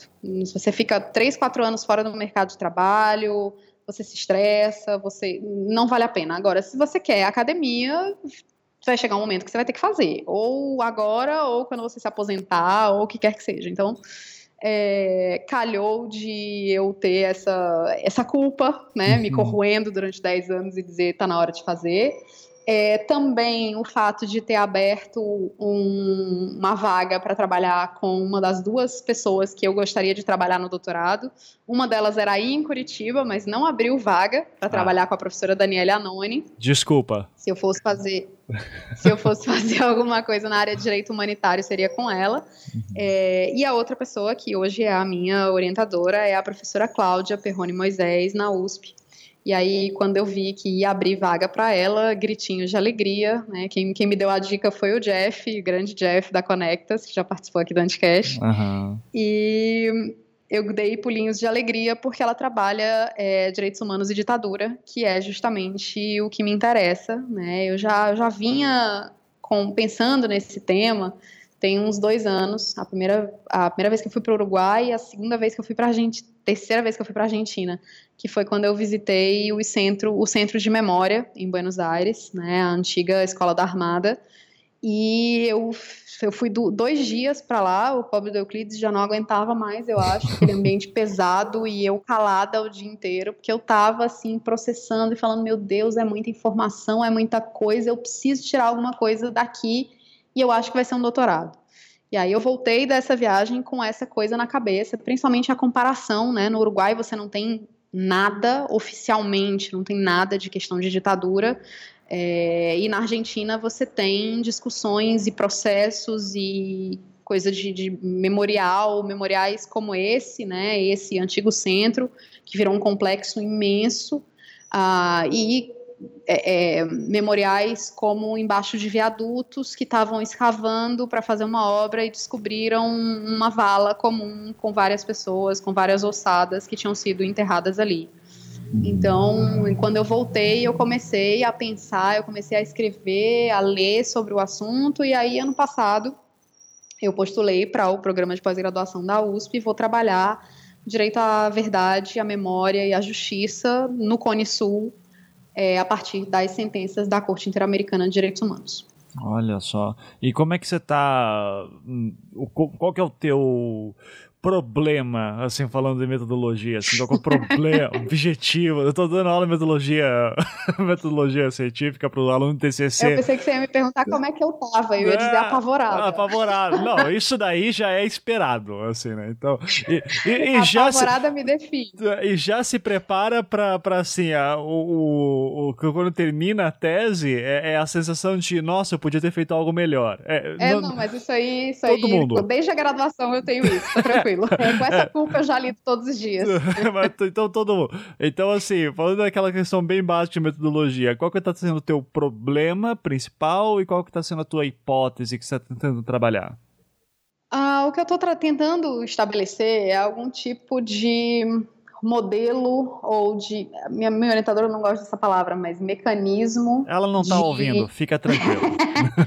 de é, verdade, memória, quer dizer, memória, verdade, verdade, memória e justiça é, a partir das sentenças da corte, né? Então, pelo que eu, pelo que eu já andei pesquisando, a gente consegue é, estabelecer os países da região, primeiro que assim, ditaduras é, militares ou cívico-militares na nossa região, região Sul-América, Latinoamérica e, e, incluindo o Brasil, é uma coisa que é muito comum. Né? A gente tem, sei lá, 40 países nessa região, um pouco menos, menos, é, e, e, mais de 20 tiveram algum tipo de regime autoritário na sua história recente, digamos, do século 20 para cá, que é o que é a minha área de estudo. Né?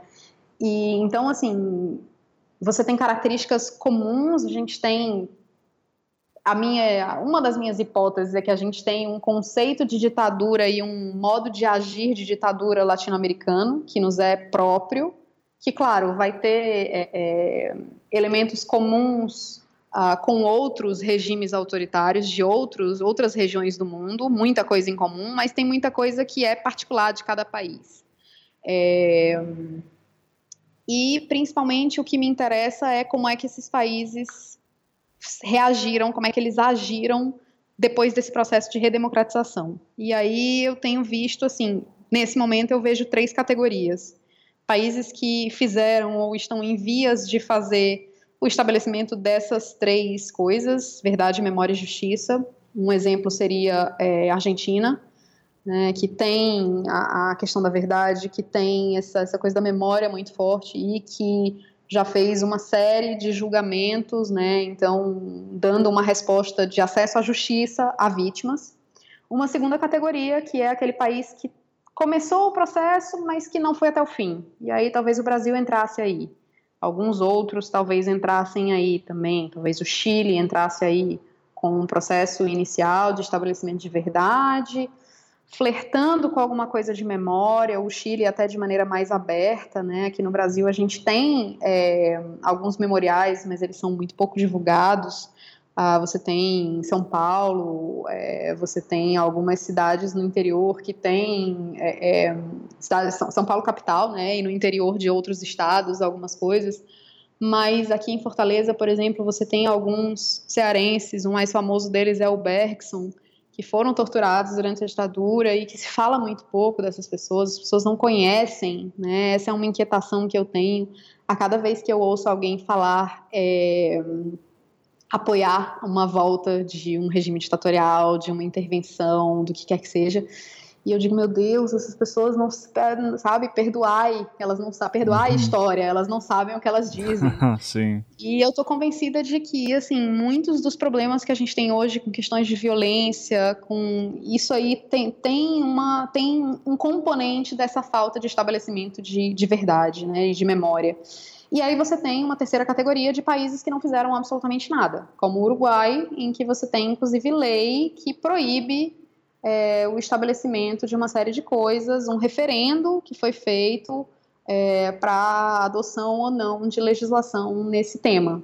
Uhum. Então, eu estou tentando primeiro estabelecer é, é, uma parte teórica, né, dessa parte de justiça de transição, para depois partir para a análise dos casos das, da corte, com base nessas três categorias, e ver se a gente consegue estabelecer pontos que funcionaram. Sim. É, e o que, que pode ser exportado dessas sentenças da corte para ser replicado ou para ser uma tentativa de adaptar em situações futuras, tanto na América Latina quanto em outros países, em uhum. outros continentes, em outros contextos. Porque vai chegar um momento em que você vai ter uma série de países fazendo, por exemplo, como você teve a, entre muitas aspas, primavera árabe, em que você tem regimes autoritários caindo, e aí o que, que você faz com aquele monte de informação que você tem, ou que você não tinha, e que passa a ser aberta, que passa a ser divulgada, ou se desses outros contextos, como, por exemplo, uma série de regimes é, no continente africano, que, né, que começam também a passar por esse processo de, de derrocada, como a gente já viu com o Mugabe, a gente está vendo o Zuma, Uh, então, assim, claro, isso guardadas as devidas proporções, não estou comparando nenhum deles, mas é, é, se tem elementos de verdade, de memória e de justiça que precisam ser trabalhados em todos esses contextos.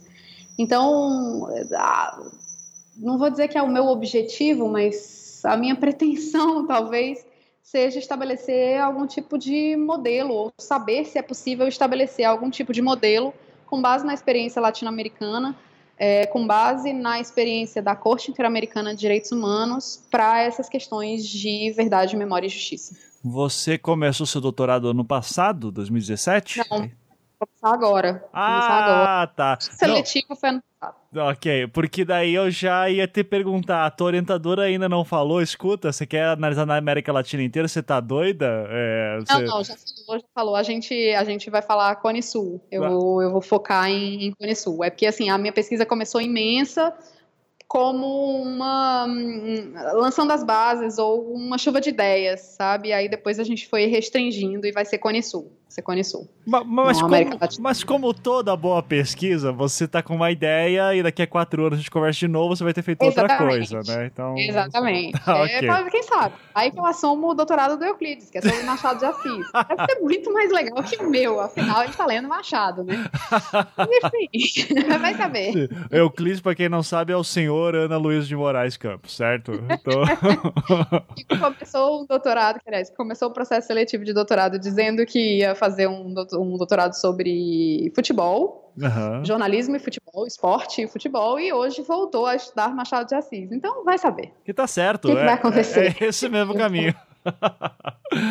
é, o, agora, eu queria puxar sobre o que você falou do Uruguai, que eu fiquei bastante curioso, pelo seguinte: é a, o que eu sei do Uruguai é, se resume a alguns jogadores da seleção uruguaia, é, maconha liberada e mujica é legal, só, tá? ah, e um alfajor, alfajor show. Então, uh, é, agora, essa semana, né, você citou agora há pouco lá do B do Rio também, que eu gosto bastante, esse podcast dos queridos, né, uh, e o Fagner, né, que é o mais pistolão lá, assim, que tá sempre esbravejando por tudo que é lado, é, ele fez um tweet esses dias que eu achei bastante curioso e, de fato, eu, eu desconheço o Uruguai, reforço isso, porque ele, ele tweetou uma foto de uma cidade uh, no Uruguai, né, de, um, de uma, um muro uh, numa cidade uruguaia, em que estava escrito assim: cuidado que mora um torturador, né?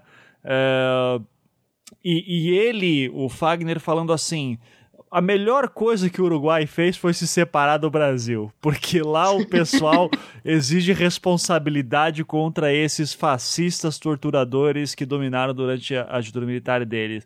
É, enquanto aqui a gente tem deputado federal que está sendo eleito e concorrendo à pré-presidência, etc, etc, uh, elogiando a ditadura.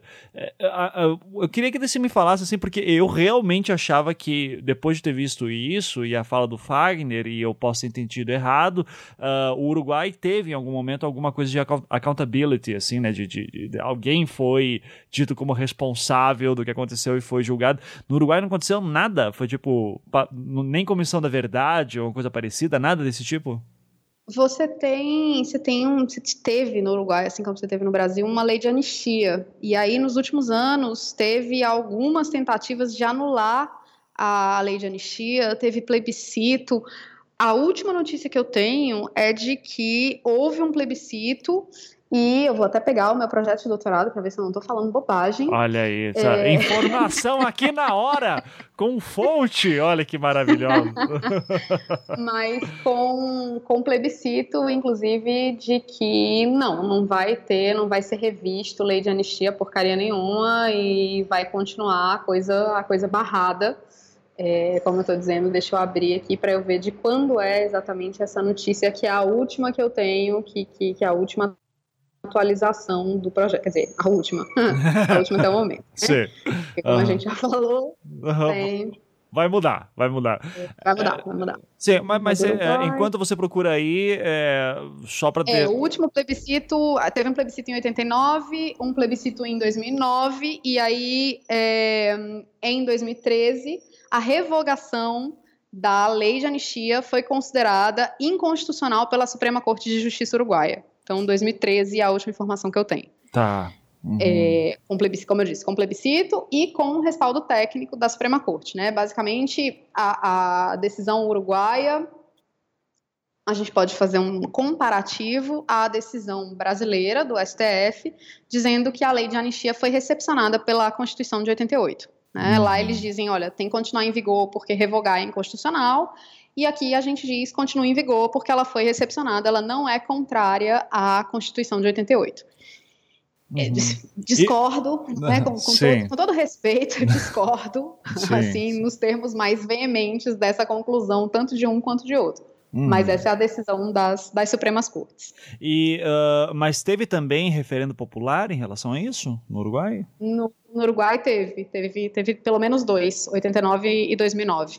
E, e, é muito. Isso é uma das coisas que eu acho mais doido, porque eu não, eu não eu não duvido que isso aconteceria no Brasil também, sabe? Um... Também não, também é, não. Não um... duvido mesmo. Uhum, é, é, por, assim, por, por, uma questão principalmente de desinformação, é. sabe? É, a, gente, a gente conversa muito isso entre professores de direito internacional e de direitos humanos. Eu acabo conversando muito com o pessoal do constitucional, que, que, que é muito ligado a, a, direitos humanos. Eu tenho uma colega que, que também saiu da, da faculdade recentemente é, que era que, que é constitucionalista, tem um viés de direitos humanos e a gente trocava muita figurinha sobre a questão de educação em direitos humanos. Né? Tem aqui no Ceará a gente tem um comitê do governo do estado para tentar estabelecer diretrizes e, e, questões, como é que você coloca questões de direitos humanos dentro do currículo escolar. Não é doutrinação, não é nada disso, é assim, são as coisas mais básicas possíveis. Quais são os seus direitos? quem é responsável por garantir aqueles direitos, como é que o tema de direitos humanos está envolvido na vida do dia a dia das pessoas, questões como questões de trânsito, né, o fato de você ter ciclovia ou de você ter transporte público, como é que isso é ligado a temas de direitos humanos. Então, assim, tentar desmistificar um pouco essa, essa, essa expressão, né, e fazer as pessoas entenderem que é um tema muito mais amplo do que o que é divulgado na grande mídia, dizendo que basicamente tem a ver com pessoas que cometeram crimes, é, né, a história do direito dos manos, direito, né, a, a, frase mais horrorosa que eu tenho, assim, calafrios quando eu escuto, que é direitos humanos para humanos direitos. Sim. E que não é isso, né? As pessoas, assim, a gente precisa falar sobre e construir uma cultura de respeito a, né? Dentro, dentro do Estado, mas também dentro da sociedade civil. Sim. Isso é uma coisa que precisa acontecer. Vou te pedir um conselho, então, hipotético, tá? Isso não aconteceu de forma alguma. Vamos imaginar um professor meio esquerdista por aí, tá? que é, tem como, tá, enquanto tá lá pistolando sobre questões, qualquer que seja, violência estatal, vigilância de Estado, qualquer coisa assim, tem entre seus alunos um policial militar. E toda vez que ele fala alguma coisa, ele vê o, o, o, o policial assim, tipo, ah, meu Deus, esse papo de novo. É, como você é, para essa pessoa. Que, assim, eu tô tentando acreditar na humanidade no máximo do possível, apesar que eu já desisti uma parte do tempo, mas em sala de aula eu tento fazer um esforço extra. Tipo, como fazer um cara que tá dentro desse meio como policial militar entender a questão de direitos humanos e como isso pode ser, uh, como isso diz respeito a ele, inclusive. O que, que você. Alguém solta no Facebook lá, direitos humanos para humanos direitos, e você uh, diz assim: não, eu vou tentar ajudar essa pessoa a ver o que está acontecendo. Você já passou por isso e quais os, as dicas que você daria? No Facebook eu desisto.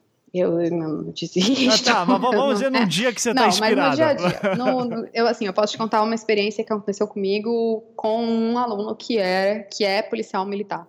Eu não sabia que ele era policial, que ele é policial militar. É, ele era meu aluno em Direito Internacional Público, e aí, no mesmo semestre, ele resolveu fazer uma disciplina de docência é, comigo sobre o Sistema Interamericano de Direitos Humanos. E aí, a minha metodologia de trabalho nessa disciplina é que cada um fica responsável por dois casos por, por, estudar e apresentar e liderar uma discussão sobre, aquele, sobre os temas principais daqueles casos. Um caso decidido pela Comissão Interamericana de Direitos Humanos e um caso decidido pela Corte Interamericana de Direitos Humanos. Eu não sabia que o cara era policial e, por acaso, eu pus um caso de violência policial analisado pela Comissão Interamericana de Direitos Humanos para ele analisar. E aí ele me disse, depois que ele fez a apresentação dele, que ele, que ele é, é, liderou a discussão e tudo, ele falou, professora, é, eu não sei se a senhora sabe, mas eu sou. Me, chamou de senhora, né? Acabou comigo. não sei se a senhora sabe, mas eu sou policial militar. Aí eu tomei um susto, falei, não, não sabia. Não sabia mesmo. Assim, também se soubesse, não influenciaria, porque eu fiz totalmente por acaso, aleatório. É, calhou de o sorteio cair para ele esse caso. E ele disse: no começo eu fiquei com raiva, eu achei que a senhora tivesse me dado esse caso de propósito. Mas aí depois que eu fui ler, que eu fui pesquisar, que eu fui me educar sobre o que aconteceu, não só vendo o lado do policial, mas vendo o lado das demais pessoas envolvidas, da comunidade, de quem morreu, das famílias, eu comecei a rever o, o, a, a, minha a, a, minha posição sobre uma série de coisas que eu via como totalmente normais e totalmente aceitáveis. E aí ele me disse, eu comecei a ver, inclusive, que muitas das, das reclamações nossas têm tudo a ver com direitos humanos e o pessoal dos direitos humanos, com quem, contra quem eu tinha um preconceito, eu comecei a ver que eles apoiam as nossas bandeiras. Por exemplo, o fato de o policial ser profundamente mal treinado, de o cara ser mal equipado. Não é à toa que a polícia do Rio é a que mais morre, é a que mais mata e é a que mais morre. Por quê? Porque são mal treinados porque são mal assessorados, porque são mal é, é, remunerados. Aí ele foi me dizer, ah, por que que acontece? Eu comecei a pensar, por que que acontece tanta corrupção no meio policial, não só da PM, das polícias de maneira geral. E por que que isso acontece? É um fenômeno que acontece no Brasil com tanta força e não acontece, por exemplo, sei lá, na França ou na Suécia, você não escuta falar com tanta frequência. Porque o cara fica tentado, o cara é humano, ele tá lá, mal pago, ferrado, é, e aí aparece uma oportunidade de fazer uma grana e ele não vai fazer, quer dizer, na cabeça dele ele pensa ele não vai fazer mal a ninguém naquele momento, ele deixa passar. Por que não? Ele tem conta para pagar, ele tem. E aí ele foi me dizendo assim que ele parou para pensar com base no exercício que eu tinha proposto a ele sem nem saber. Uhum. Né? E aí, assim, vendo que a questão trabalhista, a questão de segurança, a questão de treinamento, a questão de aparelhamento, tudo isso envolve questões de direitos humanos e que a questão da segurança pública também está inserida num contexto muito maior. Eu fiquei assim impressionada de um exercício que estava sendo feito, claro, para estimular a reflexão, ter estimulado tanta reflexão, uhum. sabe? Eu fiquei assim muito emocionada e no final do semestre ele me mandou um e-mail muito bacana agradecendo, né, por ter por ter ajudado, por ajudar a formar é, pensadores, alunos mais críticos, pessoas que, que pensam e que não têm medo de mudar a sua opinião ou de questionar é, coisas que para ele eram colocadas como dogmas, né, como coisas que eram indiscutíveis. Então, a, o que eu te diria é traz mais discussão, traz uhum. mais discussão que está pouco. Sim, sim. É, é, é, e assim, e combater, não é combater, mas é, trazer pontos de vista que contradigam o senso comum, né, as coisas, trazer dados, trazer experiências de outros países, trazer experiências de dentro de casa. Tem muita coisa bacana acontecendo. É, eu tenho uma amiga que aqui na PM dá aula sobre direitos humanos. E, sabe, é, é um negócio que muita gente nem sabe que isso acontece. Tem, no curso de formação. Aí ela diz, cara, eu, eu dou aula sobre isso. Aí você vai ver, mas quanto de aula é dado? Como é que isso é dado? Quais são os dados? Sabe? Então, eu realmente acredito que passa pela questão de informação e de educação. Uhum. Mas é assim, a, a, longo prazo, isso aí, talvez os meus netos vejam essa mudança. Se eu tiver netos, se eu tiver filhos, uhum. além da preguiça. Sim. É, que é a minha cachorrinha. Sim, exato. Mas eu, eu realmente acredito nisso, que passa, primeiro passa por entender que não é um tema isolado da nossa vida, de entender que, no fim das contas, tem, sabe, uma diversidade de temas imensa, uh, que eles estão interligados e que a gente tem muito pouca informação e a gente tem muita desinformação, uhum. principalmente sobre esse tema. Sim, sim. É, é e um Não sei se isso ajuda não, não, a minha historinha, mas Não, ajuda, foi, ajuda. Foi é, isso que aconteceu. É inspirador, inclusive, a parte que você diz que recebe e-mail dele, porque, como diz um colega meu, Uh, um aluno que te faz um elogio desses é a cocaína do professor, né?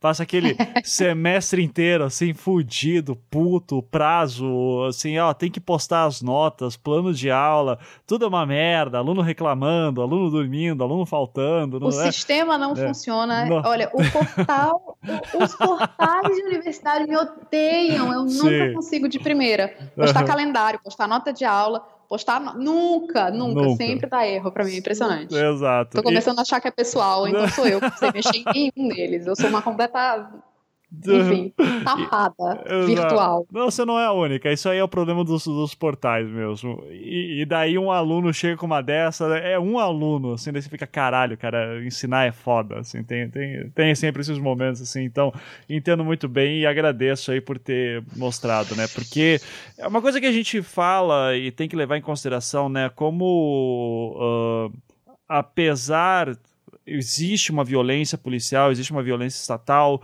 existe muita desinformação para todos os lados, inclusive nas esferas do governo, é, mas dependendo da situação, você vai ter que olhar também o, o policial, aquele cara que está na rua com a farda, também como parte do parte do, do problema de se, ele é a vítima também de um sistema que não consegue entender, né? Então com certeza. Uhum. É... E assim, é, é, a, a, tem uma discussão que essa aí é, é acaloradíssima sempre, a questão da desmilitarização da polícia. Sim. Né, que essa aí, assim, é uma, é uma, é uma questão que toda vida que eu vou discutir com alguém, com alguém que tem alguma vivência de segurança pública, é lá, cá, é, enfim, é, são argumentos, é o tempo todo uma discussão muito acalorada, mas que muitas vezes as pessoas nem entendem o que, que se quer dizer por desmilitarização da polícia, há argumentos a favor, há argumentos contra, não é uma decisão que você toma assim de supetão de uma hora para outra, vamos desmilitarizar e pronto, no dia seguinte não tem mais, sabe? Então, a, as questões são muito mais complexas do que, o, o como eu estava dizendo, o senso comum o, a, e a, a informação rasa, profunda como um pires que a gente recebe. Uhum. Né? Então, é, é, clichê dizer isso, mas é necessário, é, é, isso mesmo, é se informar, é estudar, é trocar ideia, é trocar ideia de verdade, né? com quem concorda e com quem discorda. Eu acho que eu não tinha visto isso, isso tem me, me dado um pouco de medo, eu tenho assim, até minha de Facebook por causa disso. Tudo uhum. virou um fla-flu, né? Não posso nem dizer que tudo virou um fla-flu, porque senão eu sou vascaína, então vamos dizer que é partidarismo, não sei o que, é clubismo, mas tudo virou fulano contra Beltrano. Né? E se você tá com o fulano, você não pode ver o lado do Beltrano, e se você tá com o Beltrano, você não pode nunca jamais pensar que talvez o fulano tenha algum ponto a ser considerado. Uhum. Então, as pessoas viraram muito essa coisa de torcida, né? Um, são, são paixões e não, eu não tenho visto, assim, eu tenho visto cada vez menos discussões ponderadas e discussões sérias, levadas a sério, com argumentos, com a coisa pensada e construída. Não precisa ser, não estou dizendo que a solução vem da academia, onde a gente fica discutindo o sexo dos anjos, às vezes. Mas, assim, eu acho que a gente tem uma contribuição para dar, é, e principalmente nessa, nessa, nessa questão de, de informar. Sim, sim. É, eu, eu fui. Uma coisa que me fez bastante pensar nisso foi uma fala do Freixo, né? Marcelo Freixo, em 2016, quando ele estava concorrendo ao, à Prefeitura do Rio, e ele estava dando uma palestra para policiais militares, ou tinha um policial militar no lugar lá, e ele estava falando sobre direitos humanos. E ele começa a falar, cara, direitos humanos estão tá do teu lado também. Por que, que você ganha esse salário? Por que, que você veste essa roupa? Por que você tá. Tudo que você levantou, né? Assim, então, Qualquer dia que vocês me chamarem para falar lá no quartel de vocês, eu vou para a gente discutir, para eu mostrar para vocês que direitos humanos é uma coisa que é, é relevante para vocês, principalmente, né?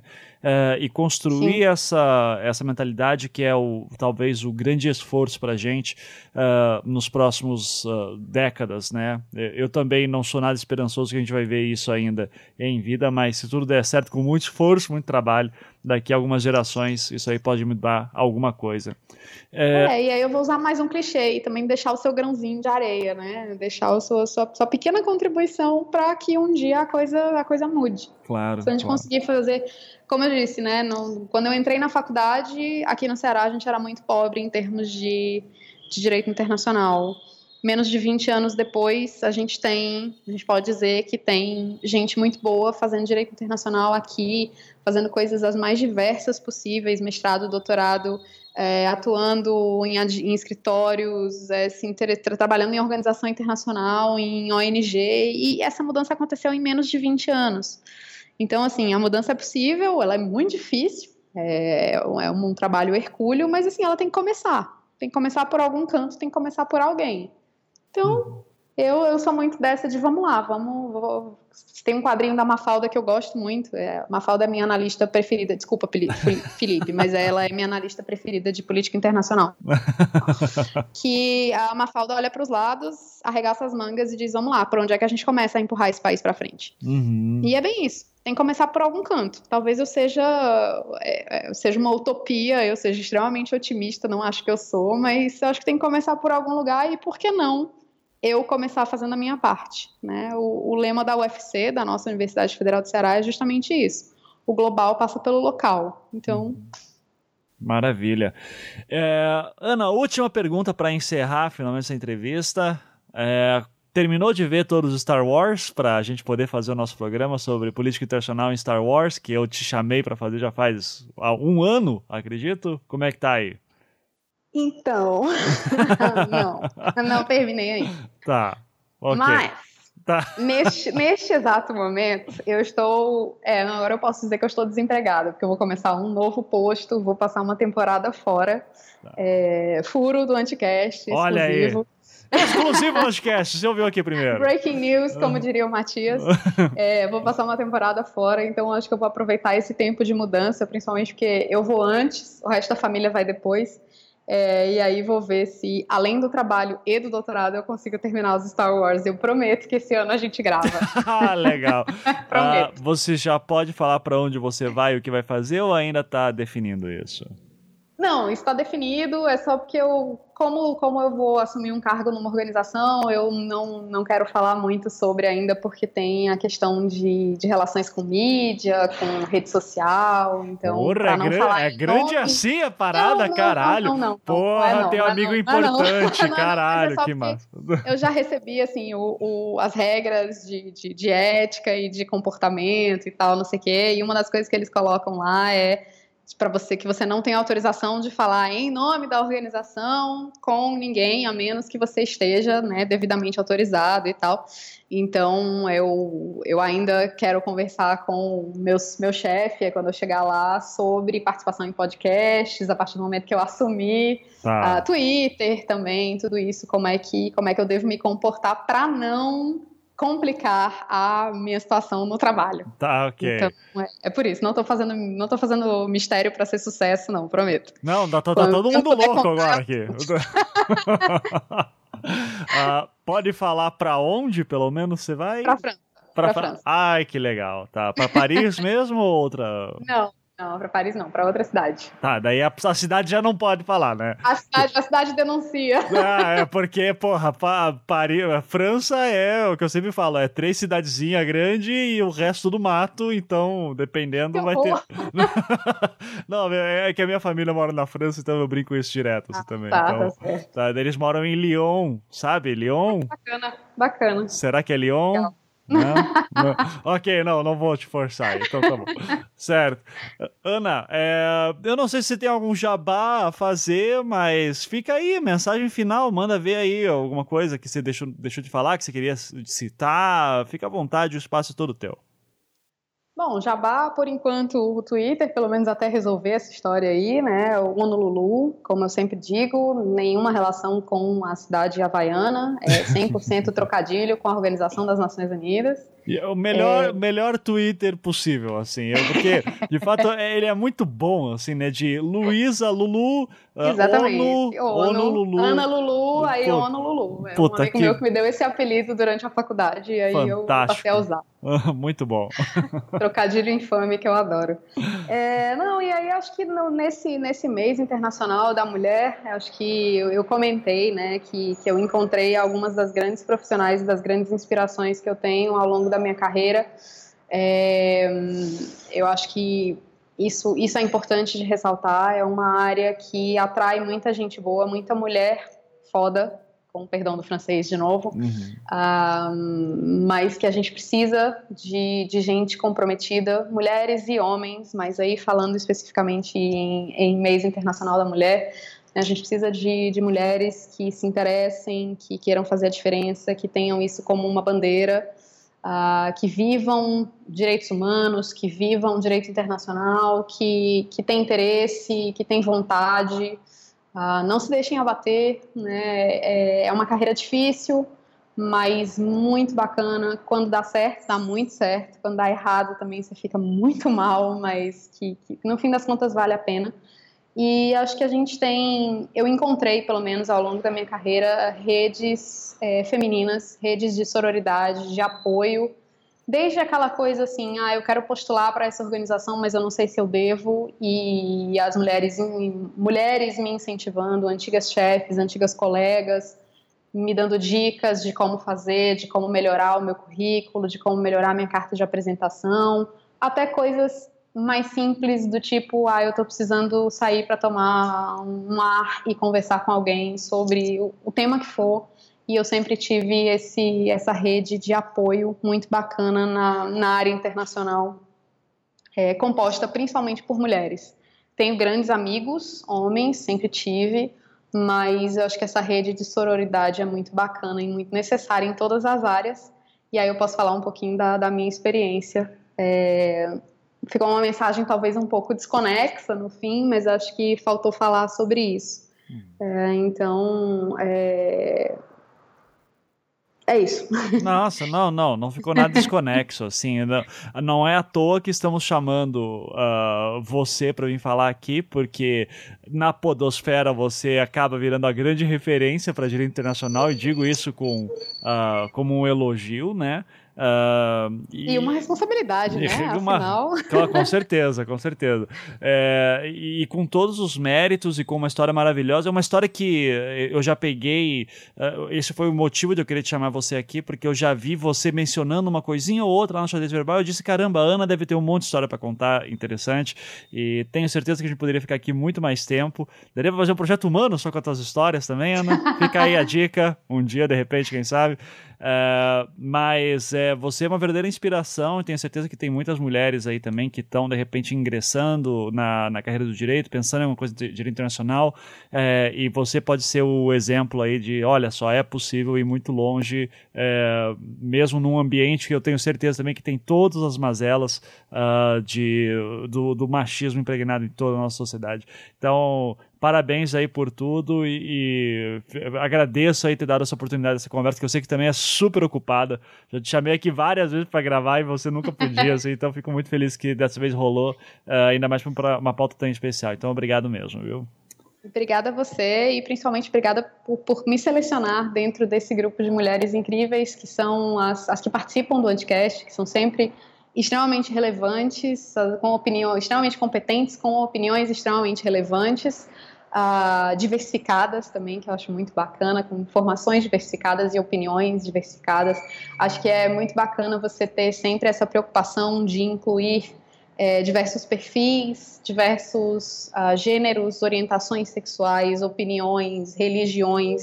É muito bacana isso no, na família Anticast de maneira geral, mas no, no programa especificamente. E também as ouvintes do Anticast, que eu interajo com algumas por meio do Twitter e por meio da Cracóvia, e são sempre mulheres muito bacanas, que, que têm reflexões interessantes, que fazem rir, que emocionam. Então, assim, muito obrigada pelo, pelo convite, por ter me pensado aí desse universo feminino anticástico tão bacana. Claro. Muito obrigado de novo. É, só para ser é, variar, é, variado no sentido, diverso no sentido de assim, tem que ter ali o pezinho na esquerda de alguma coisa, né? Assim, então, vamos ter que ter uma simpatia, pelo menos, assim, né? Então. É, é... é uma linha editorial, vai. É uma você linha editorial. Uma editorial. É, exatamente. Né? Assim exatamente. Então, Ana, muito obrigado. Como sempre, vamos dar tchau pro ouvinte. Então, dois, três, tchau, tchau, gente. Tchau, gente. Falou.